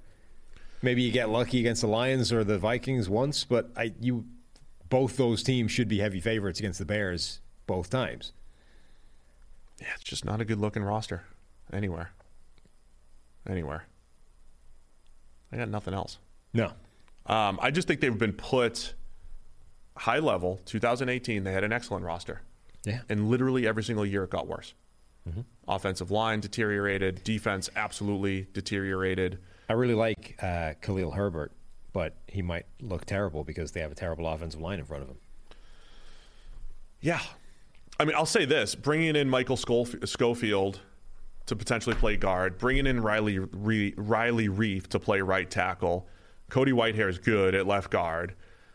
Three fifths of the offensive line is average, right? You have questions at center, whether it's Sam Mustipher or Lucas Patrick. You have, I mean, it's a huge question at left tackle with a fifth round FCS player in Braxton Jones. It's a huge question mark if he's going to be the starter.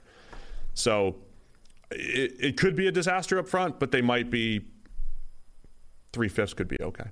Have you seen the other quarterbacks on the roster? Yeah. Trevor Siemian, Nathan Peterman. Hmm. Solid. Say something nice about the Bears. I did. I said I like Khalil Herbert. Oh, yeah, you did. And then I told you that it wouldn't matter because the offensive line's not good enough to make him look any good. We don't know about Roquan Smith and his B do, you know, if they're going to hmm. re sign him. So, what do you do with Justin Fields here and the evaluation? I, I feel sorry for him, genuinely. I, I think the Bears are going to stink this year. I think they're going to be in the running for the number one overall pick. And I think there's almost no way that Justin Fields can do anything to dissuade you from taking a quarterback with that pick next year. So you're going to end up in a situation where Fields has not been fairly evaluated. And unless he, like, unless Fields pulls miracles and looks amazing this year despite everything around him, I don't see how you can come to the conclusion that oh we pass on the quarterback or we trade out of number one or number two because we have Justin Fields. I don't think you could do that if you're Ryan Poles. So you end up I mean, if he truly does elevate this group, If at the end, I mean, I don't think you're gonna. The, the problem with Fields too. We, if we're gonna talk about QBs holding the ball, he does a lot. Uh, that was the, that was the biggest issue coming out. Like, It was- how good would he need to be for you to pass on that pick next year? If you're if you're picking in the top three and you have a shot of one of those top, I think if he's as good as he was last year, there's still You think you'd pass on him based off a back uh, like a repeat of last year's performance? last year's performance was okay. There were some games that were absolute train wreck disasters. There was other games, the Steelers game, and there's you know there's games where it's like, all right, I see the big time throws, I see some of the stuff that we re- really liked coming out. If there's enough of that hope, even if it's a little inconsistent, I think you could still roll with Fields because you could say, well, he's only throwing to Darnell Mooney and like Cole Kmet. Like he doesn't have anybody to throw to. He's got an offensive line that's not good. And we we know if Fields is going to be successful, he's going to he probably needs more pass protection than others, right? Because he's not going to be the guy that gets rid of the ball quickly and protects the line. It's just not his game. Then you then you have to see how does the offense actually play to his strengths. For all the criticism that Matt Nagy got last year, and you never roll him out, and you never do all these things for Justin Fields, do they actually do more favorable things offensively to help him? So I mean, if. I think if he repeated last year in terms They're moving of on? there's not a chance in hell they would not draft a quarterback if they're picking, you know, in the top two. all right, so we're going under. I'm going under on the Bears. Yes. Six and a half. Under six and a half. Detroit Lions coming up now. They next? Yeah. Lions. Lions, we got the Packers. We got three more teams to discuss. Mm-hmm. What do the Lions have? They're over under six and a half as well. Yeah. Things feel better about the. Do we feel better about the uh, the Lions and the Bears? I know our Yeah. friend Eric Eager does. You, I think you have to at this point. I mean, there's things to work with on the, on the Detroit roster. Uh, I I like what the Bears have done, or not the Bears, the the Lions. I like what the Lions have done a lot. Oh, there you go. There's the doctor. That was just upstairs earlier Yeah. today. I like what the Lions have done. Now, look, Eric has been pushing them as a as a bet, you know, a, an over bet for the win total for a while, and a big part of that is based off their schedule, which is about as easy as it gets. Um, so that's huge in terms of them winning or losing games. In terms of them actually being dramatically better, I love that the I love the rebuild project that they've undertaken. But now the players that you added, that you added with a sort of long term view in mind of hey, these guys need a couple of years of play before we get the good stuff out of them. You need to start seeing some of that for you to be confident that those guys are still part of the plan, right? So, in particular, the defensive tackles that they drafted last year, Levi and Wuzurike, Alim McNeill, those guys need to be a lot better this year for you to still be confident that they're the solution. Otherwise, now you have a hole inside that you, still need to fill. So, and you know, a guy like uh, you know Jeffrey Okudah hasn't been playing well, has had injury. Like, what do you do with Okudah going forward and cornerback generally? So, I think I love what they've done. I think they've made a lot of really smart decisions, added a lot of players that I liked. But now you need to see the development from some of them in order for you to be assured that you are still on the right track. I try not to get too caught up in that because last year at this time I felt similar about say the Jets, right? Like the Jets had Robert Saleh coming in, thought they made some moves on the offensive line. They just they it looked like they improved in a lot of key areas, and they was they were still a pretty bad football team last year. So are the Lions similar? Well, you could definitely you could look at their offensive line. I don't know where we ranked them before the season, but top five caliber offensive line if everybody's healthy. Uh, we'll see when Jameson Williams gets to see the field, but you, Amon St. Brown was a breakout star last year as a rookie. Bring in DJ Chark. They're better at receiver. They're probably better defensively, but they're you know they're starting from such a low place, right? Like last year at this time, we're like they have nothing. What are they going to have? You want to see a random rookie step up. You got it. You know, Amon St. Brown, right? So they're better than they were a year ago at this time. But how much is just Dan Campbell comes in, expectations are so low, and they exceeded those low expectations. They played some tough games. They played teams down to the wire. They won some games that they shouldn't have won. I mean, that's all you could expect from a year one coach, but how does that translate into year two? Is Dan Campbell the next coach that's always going to maximize his roster? I think that's where part of the optimism comes in from the Lions. Jared Goff has to play better. He had a 60 grade last year. Uh, there were times he just even Dan Campbell saying, "Man, throw the ball down the field. Let's go. Let's see if they can extract that out of Goff a little bit more this year. Maybe with the line, them staying healthy, it helps." Yeah, I, I, again, I like what they've done. I think adding those receivers has been a big part of this year's offseason project. Uh, Jamison Williams could be spectacular. It might take him a little while to get going with that injury, but G- DJ Chark is definitely the kind of gamble that I like taking at wide receiver. You know, short term deal for not a ton of money, but a guy that has shown big play potential. Uh, Amon St. Brown is the solid slot chain moving option there. TJ Hockenson's a good player at tight end. That offensive line should be a really good unit, getting Frank Ragnow back in particular. The offense should be pretty reasonable. Um, a lot is on Jared Goff to show how good he can be. And again, remember, he's a guy where the box score numbers are a lot better than how he was actually playing. So if you're just looking at like touchdown to interception ratio, you might be convinced that Jared Goff played pretty well last year. Jared Goff did not play pretty well last year, and they could use him playing a lot better this year.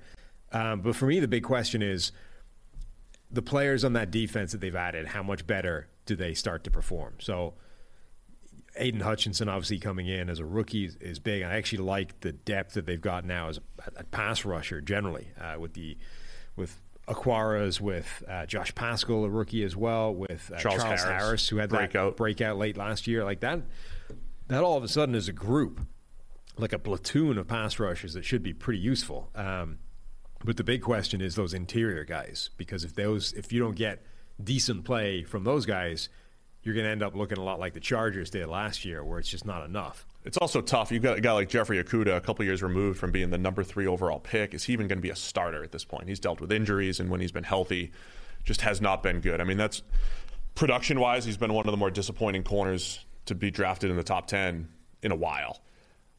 You know, those are the types of things where there's there's just still holes on that defense unless some other guys step up. But I'm with you. I like some of the moves they're making. I can't wait to see what Aidan Hutchinson does. I mean, him versus uh, Travon Walker. Yeah. You know, comparing their careers will always be a thing, just to see if the if the Jags made the right move and if the Lions truly did benefit as much as we thought by by getting Hutchinson at two. Um, I like the line. I keep saying the offensive line, the way where they've been there, and I think in the rebuild here, Sam. Maybe a year from now, they're looking at quarterback. Eventually, they're looking at adding some more playmakers. I think that I think the big question for me this year is the defensive line. The guys you mentioned, Onwuzurike, uh, Alim McNeill, if those guys can start to develop, right? They need these recent draft picks to show that they're at least average to good players. If they do that, yeah, the Lions, they're going to be another tough out this year. Six and a half, though, what was Eric betting? Uh, was he betting something much lower than that earlier this offseason that he was so optimistic? No, he's he's liked I think six and a half. He liked a lot. I think he's even liked over seven and a half if you get the right uh, you get the right money on it. So his big thing is the schedule. Like they have a really really beneficial schedule. Yeah, I mean it comes to I mean if Goff is a sixty again, it was his worst grade since his rookie year. If Goff is a sixty, it's going to be a challenge. So, so Lions schedule um, they, we've got the Eagles, the, the, Commanders, the Vikings, the Seahawks, the Patriots, the Cowboys, the Dolphins, the Packers, the Bears, the Giants, the Bills. That's not easy, obviously. The Jags, Vikings again, uh, the Jets, the Panthers, Bears again, Packers again. So when you consider that we think the Bears are bad, you know, Carolina could easily be bad. The Jets shouldn't be good. Jags shouldn't be good. There aren't that many good teams on this list. That's why the NFC teams have higher total. I mean, that's why the Bears are where they are as well at six and a half. So you're gonna go? Are you gonna go over here? Yeah, for the Lions. Give them seven wins. Are they in the playoffs in 23? I mean, it depends. Depends. That's that should have been one of your bold takes. Just look forward. 2023. Another year. Yeah.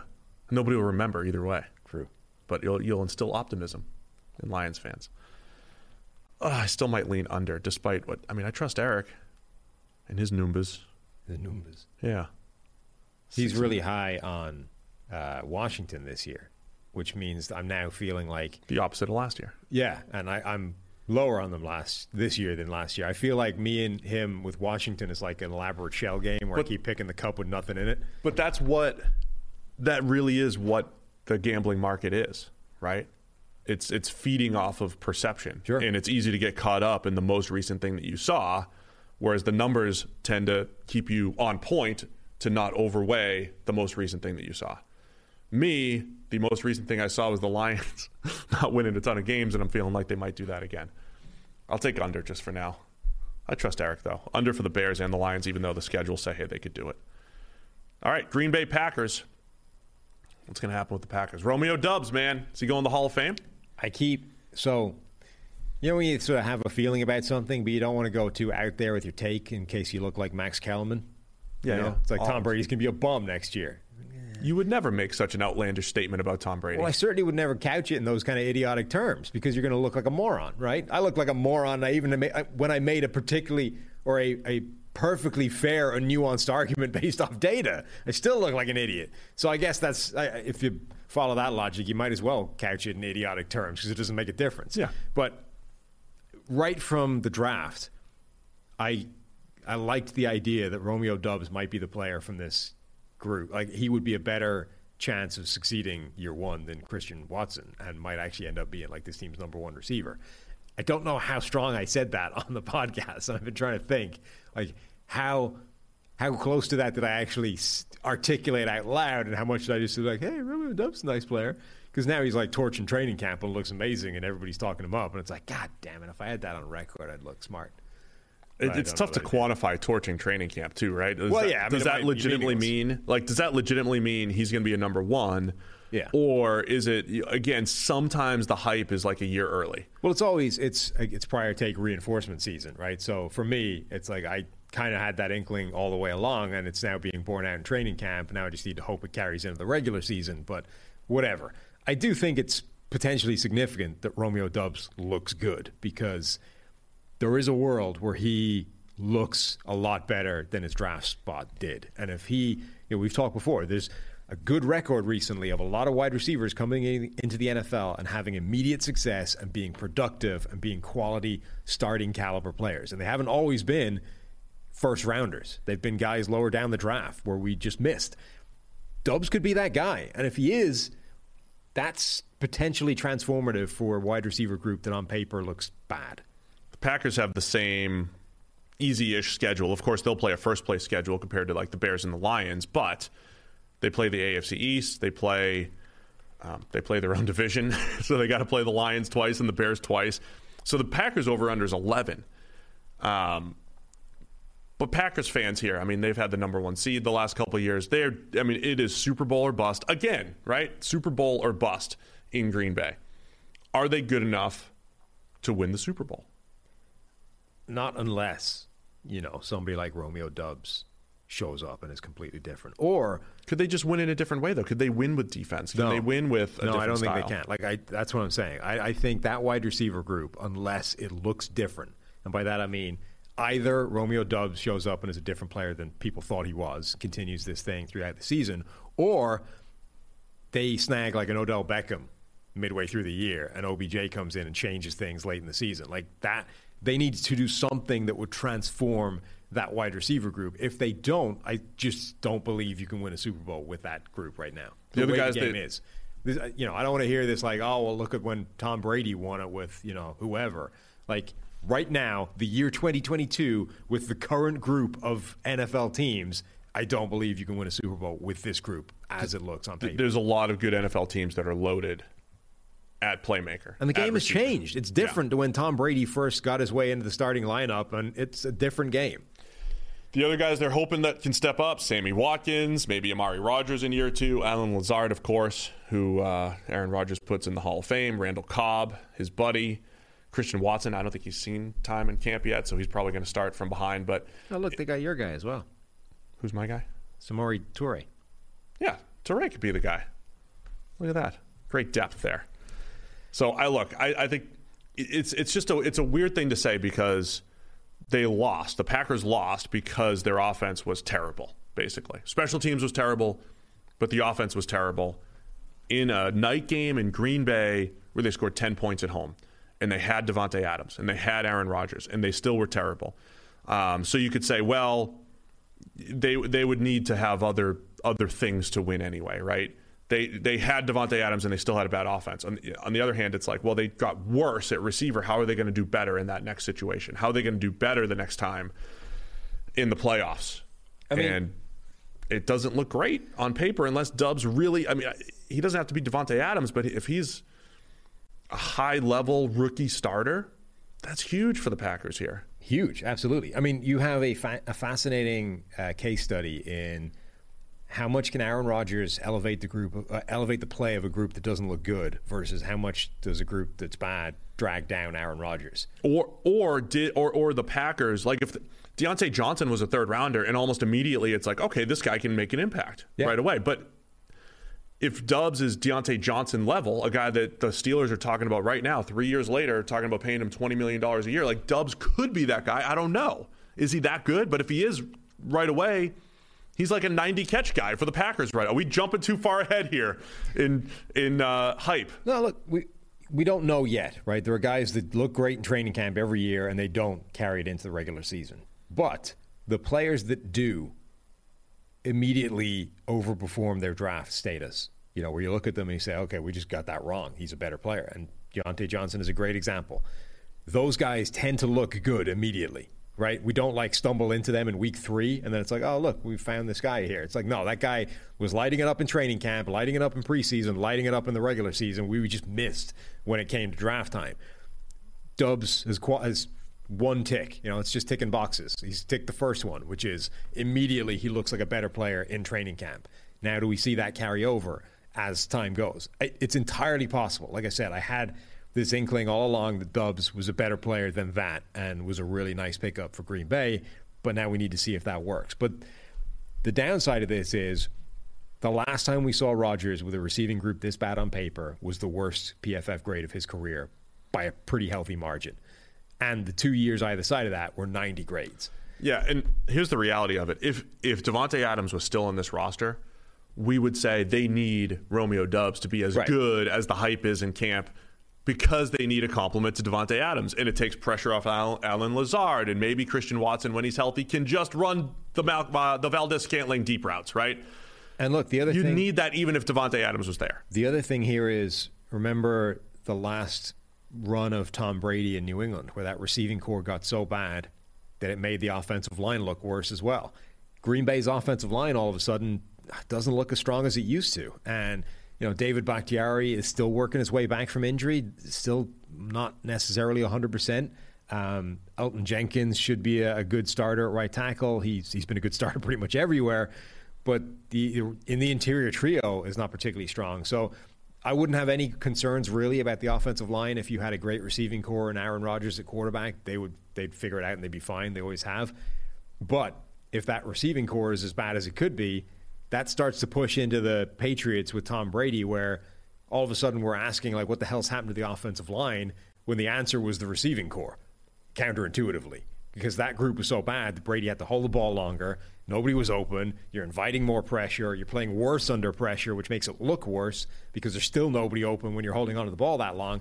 All of that could happen this year for Green Bay if the receiving corps doesn't look better than it, it looks on paper. Are they going to run the ball more? There, there was a point where I was buying into having Aaron Jones and then AJ Dillon and his 250 pounds just running people over was going to be good for them in the long run because they, you know, you'd have games where you could rely on the run game at times, but because you were making the defense do different things, right? We've got this finesse, horizontal passing game, and then oh by the way, go tackle AJ Dillon, 250 pounds. I, I liked that combination. I wonder if they end up relying on that one-two punch a little bit more with some of the indecision here. I think you're going to see a lot more of Aaron Jones as a receiver. Like, Oh, yeah, I mean, they've actually split him. routes, Yeah. not just you know out of the backfield type of thing. I think they're going to lean on him quite a bit. Um, I also think Matt LaFleur's done a good job of that, right? Yeah. Playing to players' skill sets and using motion and kind of, you know, he rejuvenated Aaron Rodgers' career. Let's be serious here. He rejuvenated Rodgers' career, got him playing at a higher level, got him producing at a, a, a level similar to early in his career. And it's in part by, by playing to the strengths of his receiving corps. my only question with the like, do they run the ball more thing is just there's only so far you can take that. Like, Sure. They were 13th, I think, in in terms of like run rate last year. I mean, even if they moved that to like third, you know, they jumped it up 10 spots. It- I mean, how much is that offsetting the fact that your receiving corps is not great?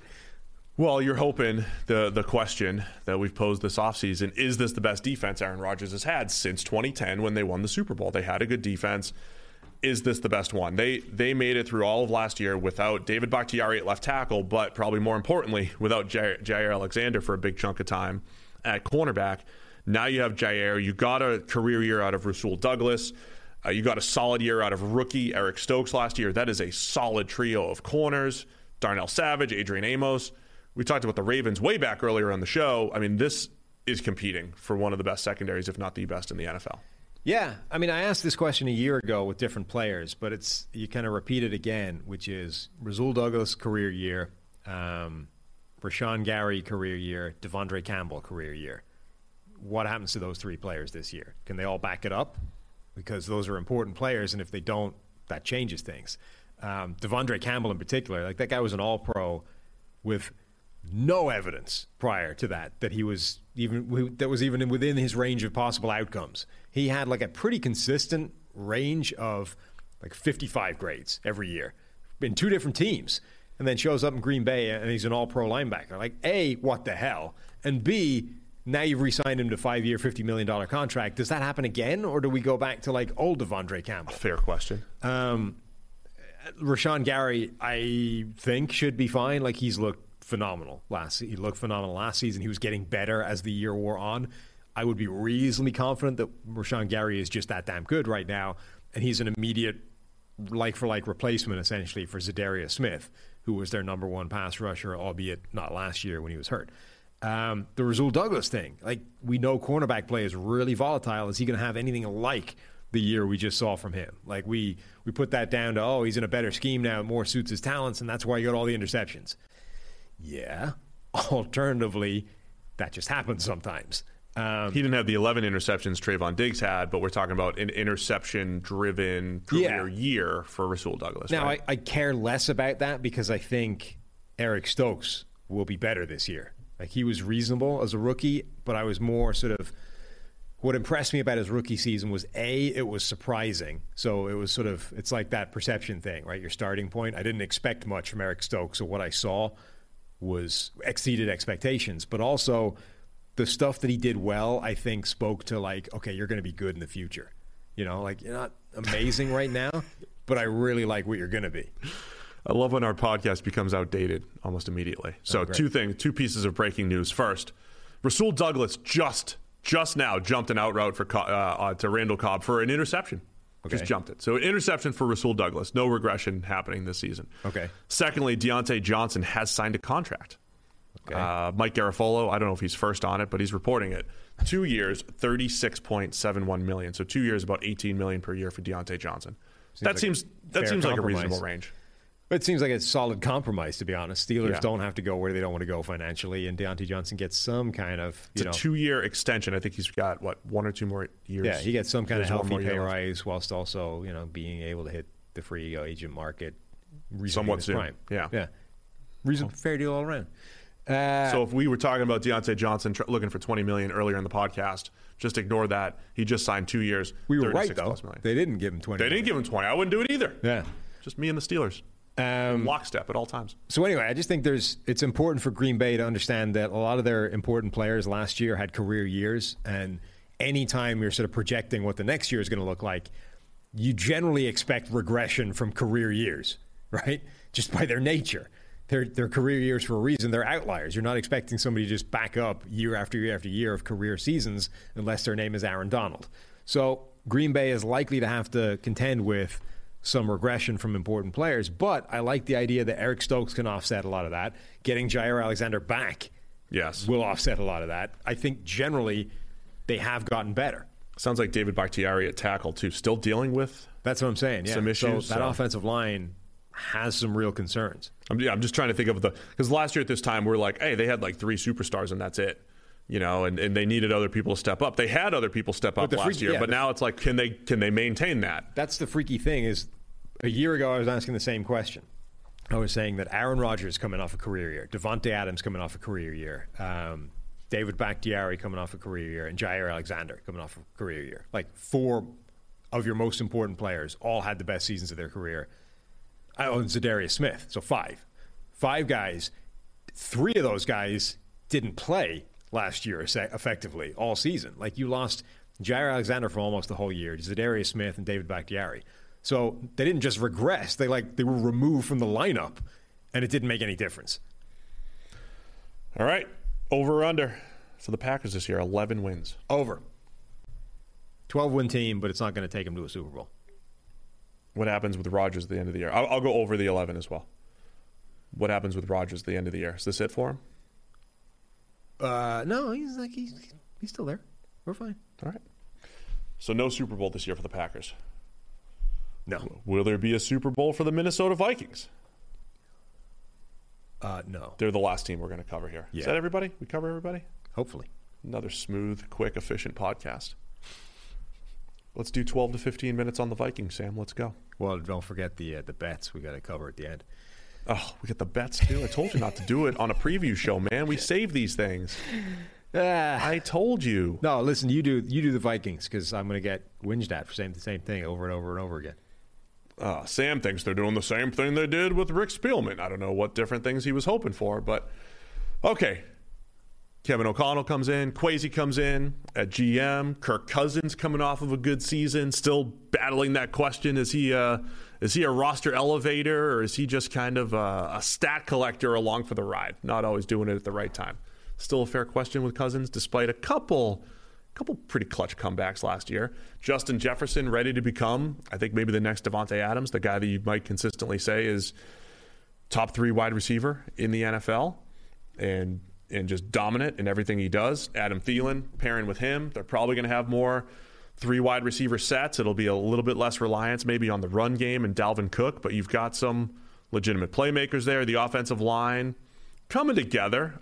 Still some question marks there as well and the defense is being overhauled. Kwesi in the draft uh, looked to the secondary early on with uh, Lewis uh, Lewis Cine, the safety, after trading down, getting him late first round. Andrew Booth, the cornerback, first round caliber player that they get in the second round. So looks like the Vikings are trying to reshape that secondary in the post Mike Zimmer era.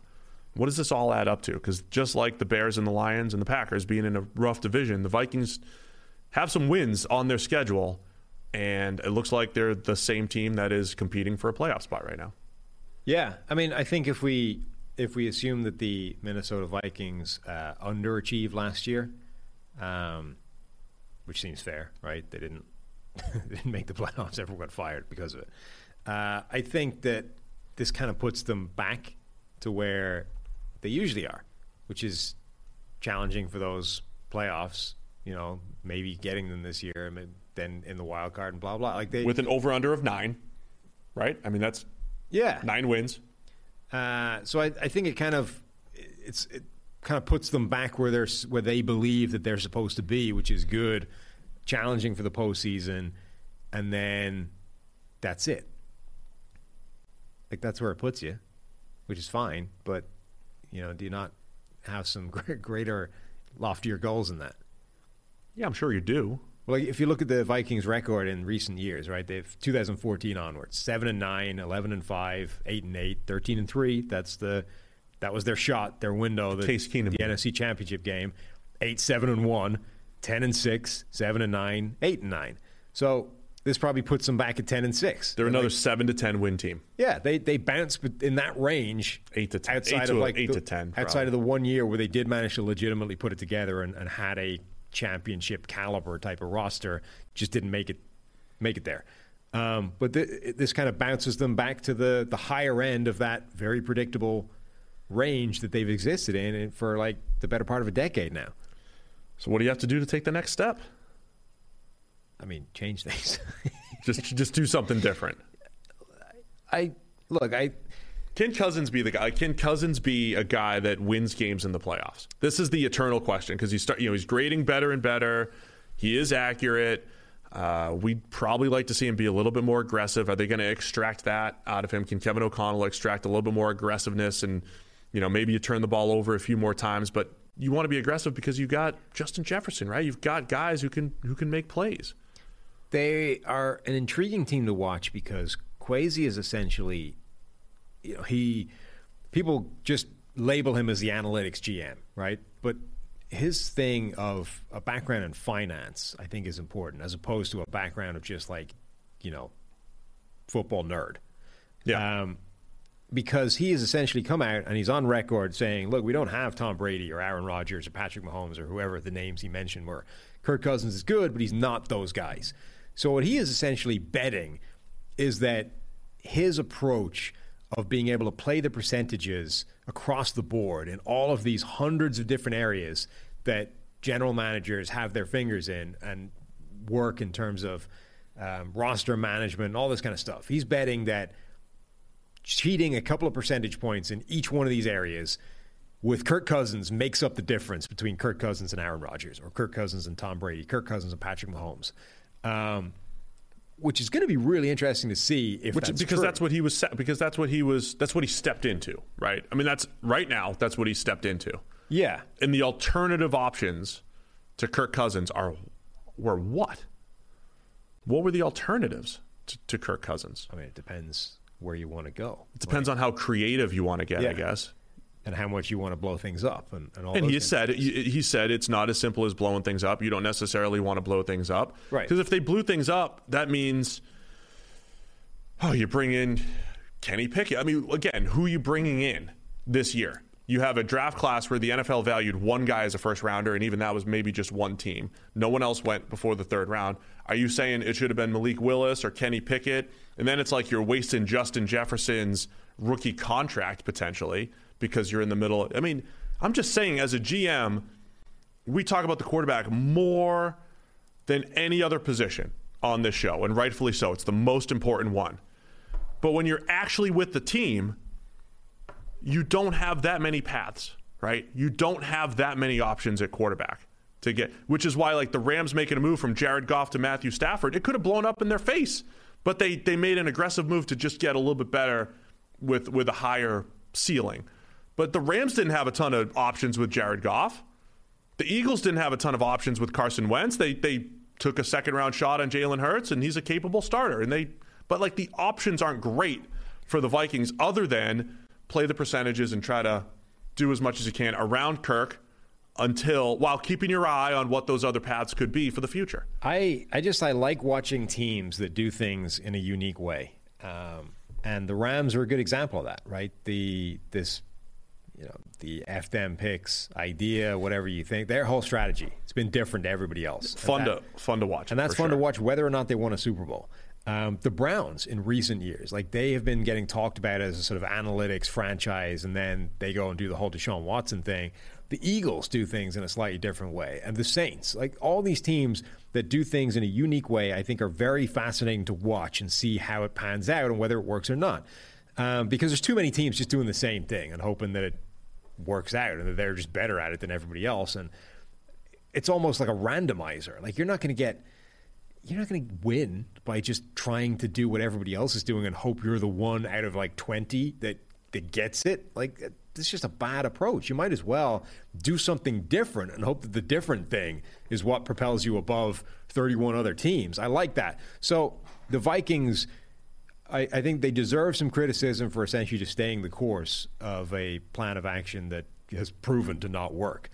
But the different thing that they are bringing to the table is the way that Kwesi goes about constructing everything and saying we are going to mathematically model all this out and we are going to play the better chance of not just this year, but the better chance of like long term, sustainable success and work on the basis that at the end of that, that playing, taking the best bet every time. It's like a gambling way of working it. And the taking the best bet every time might not be glamorous, might not be, you know, it's not going to get you your 500 to 1 out, you know, long shot payoff, but it's what enables you to be a professional gambler and make money doing this. And they are betting essentially that this approach is going to be what enables them to win consistently and have a shot at bringing home a Super Bowl at the end of it. Yeah, I'm I'm looking forward to seeing it happen. I mean, you've got it seems like they're really high on Camryn Bynum. He wasn't their draft pick. He was a fourth rounder last year. He only played you know 129 snaps in coverage, you know, a little, you know, 200 something snaps defensively, had a 78 grade. It looks like he's uh, got a lot of playing time ahead of him. Lewis Cine, who we mentioned you know, that they drafted. So I think I mean, I know there are some similarities to Rick Spielman as far as adding volume in the secondary and stuff like that, but I think you kind of needed to do that because Spielman had missed a bunch in the secondary, and whether it's you know draft picks or the free agent moves in recent years. So I think they look like another solid team. Yeah, what they've been. It's it's always this question. I think coming down to Cousins. If if you're going to call Dak, you know, this the engine that needs everything perfect. I mean, Cousins is a an extreme version of that, right? Where there's a little bit more of like the the touchy feely stuff. Can he do it in crunch time? Can he do it when you're behind? I mean, he's he's had a lot of games where maybe he's shown signs of that, but there's something that keeps Kirk Cousins from being a top guy, right? A top, a, a, even if he's grading as a top ten guy, that can you put can you put the team on your, on his back and carry them?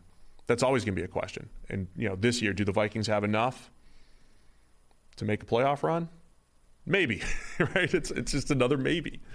They also uh, so you know players staying healthy is a big thing. Like Danielle Hunter, effectively the last time we saw Danielle Hunter really over a season, he was one of the best pass rushers in the league. Um, he had 80 plus pressures. I think that was the year where Za'Darius Smith led the league in pressures, and Danielle Hunter was next. Both those guys are now on the same team. So if they can both stay healthy, the Vikings arguably have you know as good a pass rushing duo as anybody. Um, but both guys are coming off significant injuries, and it's been a while now since we saw the best of Danielle Hunter, even though he's still like absurdly young. Um, so like that's a pretty important thing. If they don't, if they get one or both those guys or zero of those guys over the course of the year for most of the season, that is like that moves the needle a lot for how good that defense is going to be. Um, yeah, there's definitely some question marks on the defensive front.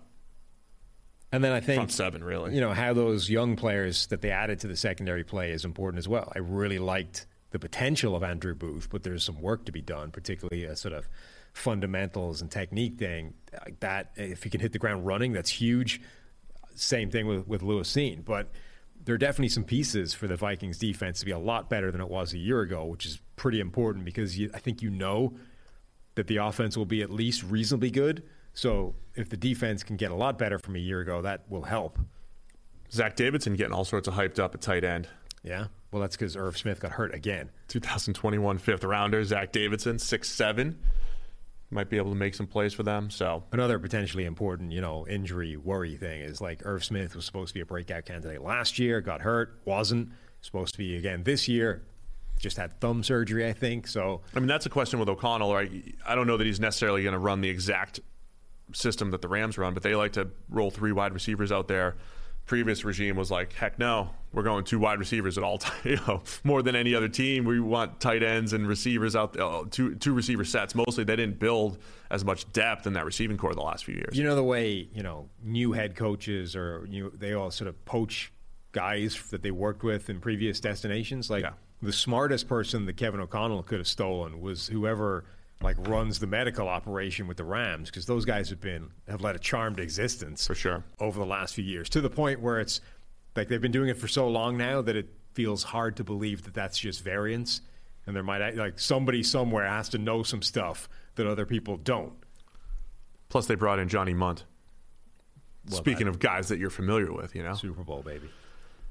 All right, over under nine for the Vikings. Don't forget, 17 game schedule this year, Sam. I not, let's go over. I'll give them a 10, 10 win. Look at you, season. optimistic about the Vikings this year. They can be ten and seven. First time, first time since 2018. You've been optimistic about the Vikings. First time since 2018. Yeah, when they were coming off of 2017. Yeah. Oh, I'll go over as well. They're a good team. It's a good football team. Vikings. Good ball team. I can't wait to see. I can't wait to see how they build it there. NFC. North is weak, man. I think it's. I think it's weak. Hmm. So Vikings win some games. NFC is weaker. Okay, over nine for the Vikings. There we go. Look at that. We previewed eight teams in just over two hours.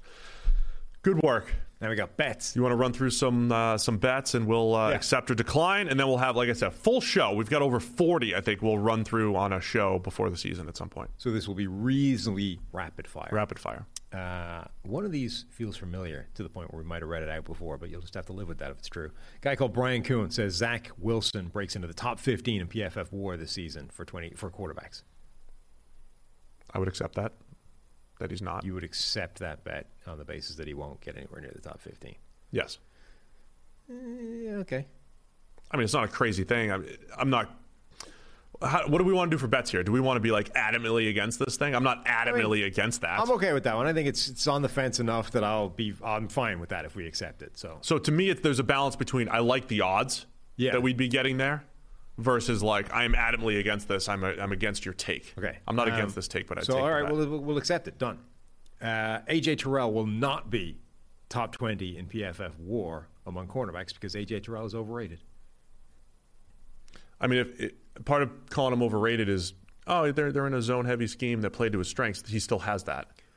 Yeah. Yeah. He's got Casey Hayward on the other side now. I mean, I just think we know enough about cornerback play that I, I it's entirely possible he's not in the top 20 next year. True, decline. Same. Steelers will have a top eight secondary by the end of the season, according to PFF's rankings. I would not accept that. Same. I was looking at the war numbers. If they play to their three year sample, they could easily be top eight. Yeah, and again, coverage play all over the place. Could Yeah, don't give us coverage bets. Could easily happen. Davis Mills will have a higher PFF grade than Trevor Lawrence. Sorry, hang on. I need to names. Luke Brem was the guy with the AJ Terrell thing. Adam Gesk was the Steelers one. This one is from Matthew Story.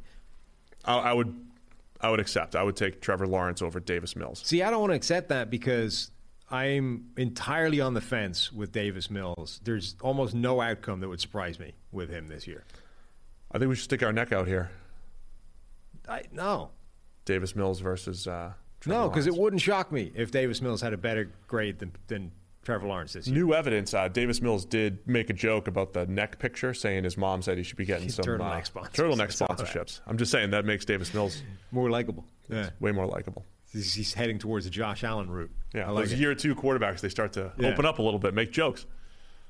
I, I still would take Trevor Lawrence over Davis. No, we're not. No, we can't take that bet. All right. We can't because right. We both have to agree, so we decline. We decline that bet. Uh, this one from Tyler Landis. The Bills will finish under 11.5 wins in the regular season, and Josh Allen will finish outside the top five in PFF. Great. I mean, the Josh Allen thing absolutely is plausible. I think they're both plausible. I mean, they'd be unlikely and they'd be surprising, but not to the point where I'm willing to bet on it. No, I'm not adamant enough against this. Yeah, Uh, this even one- as a Josh Allen Bills fan. Of course. This one from Iggy Benjamin. Good name. Iggy. The Colts will have uh, three players with top three PFF grades at their positions in 2022. He thinks it'll be Quenton Nelson, uh, JT. Who's JT? Jonathan Oh, Taylor, Yes, and Thomas. one more. Darius Leonard, friend of the show. Shaquille, Shaquille, yeah. Shaquille Leonard. I mean, we're not going to bet against that because those are all guys that we like and Yeah, have could graded easily happen. Yeah, No, forget it. Now, last one. Thomas Stewart. The Seahawks will win eight or more games in 2022. you love this. You're, Hell yes. We are accepting this. There's not a hope in the hell they're winning eight more more games. Agreed? there's no way. No way. All right, yeah, I'll accept this. Certainly, certainly not with the current quarterbacks on the roster. Has anybody put anything up? I'm more willing to accept bets if there's Oh, there's like there's a lot of stakes to all of these. the Uh, benefits of this. Sam, not all of these, but a lot we of these. can we can give away something of value, edge, elite. That doesn't really, but we're not really giving anything up ourselves. Don't forget, we also got books to give away. We got books to give away, so we'll give stuff up. But um, I'm ready. I want coffee. I want some, you know, send me a steak or something if you lose. No, people have been stuff. people have been suggesting steaks and stuff. Or steak, steak, S T A K E S. Um, I'm just saying. I've cautioned before. No, I want stakes. I No, want yeah. S T E A I K. understand that. I'm just saying that people have been suggesting. Uh, They're putting what's, stuff what's up. another word for stakes? If Steaks I is can't use right. the word understand. steaks. People have been- Terms. terms. People have been suggesting monetary terms, quid pro quo here. I'm just cautioning you to be careful because if we lose, you know, 25 bets that all have stakes attached to them, we're, we're out of pocket by quite a lot. Yeah, but if we're giving away, if we're giving away uh, subscriptions, There's only so many like subscriptions and books we can do to offset. Like some of these have money attached to them. Like the dude that wanted to go to the Super Bowl or whatever and you wear like an advertising hoarding. yeah, That's a lot of money. yeah, true. I understand. So I'm just saying, tap the brakes though there, Sparky. I think the only thing we give up is books and and subscriptions is what I'm saying. Uh, and then in return, you know, steaks. So anyway, there's two new Coffee. ones that we've officially accepted: the Seahawks winning eight or more games, and Zach Wilson breaking into the top 15 in PFF WAR this season for quarterbacks. He says. All right. It's not like overall, but uh, same. Quarterbacks are all at the top. Yeah. Well, that sounds good. So there you go. There's some bets. So we'll do a whole show. So NFL little bit more done. podcast at pff.com if you want to bet things. We'll have potentially more next show, and we'll have a whole show at some point, maybe running through the ball. Sounds good. I'm excited. I like this. Um, did we give the guy that came up with this idea? Did he? We give him a subscription yet? I don't remember. If you came up with the idea of betting, I, we'll find it. But that guy, and you can that guy has earned a subscription. Yeah. Probably elite because we've we've turned this into a whole thing. It's become popular. So anyway, appreciate everybody for tuning in. We're halfway through the league, previewing them. Only took about five hours. Halfway through the league. Next week we will run through the South and the West of all the divisions. We also have a very special interview that might show up on the show next week, or maybe we record it for the next week. We'll see. We'll see how it how we drop that. But uh, thanks to everybody for tuning in. We'll see you again on Monday, previewing some more NFL action. We also might have something very special on our TikTok coming up soon. Hmm. Right? Perhaps the tortilla challenge. Perhaps the challenge has been accepted. Your face still red. Still, still a little ringing in my ear, but um, see who wins on TikTok. Tortilla challenge. How'd you do it? Tortilla. Things happen. Things happen today. Hmm. We'll, we'll reveal that maybe on Monday. All right. Thanks to everybody for tuning in. See you Monday.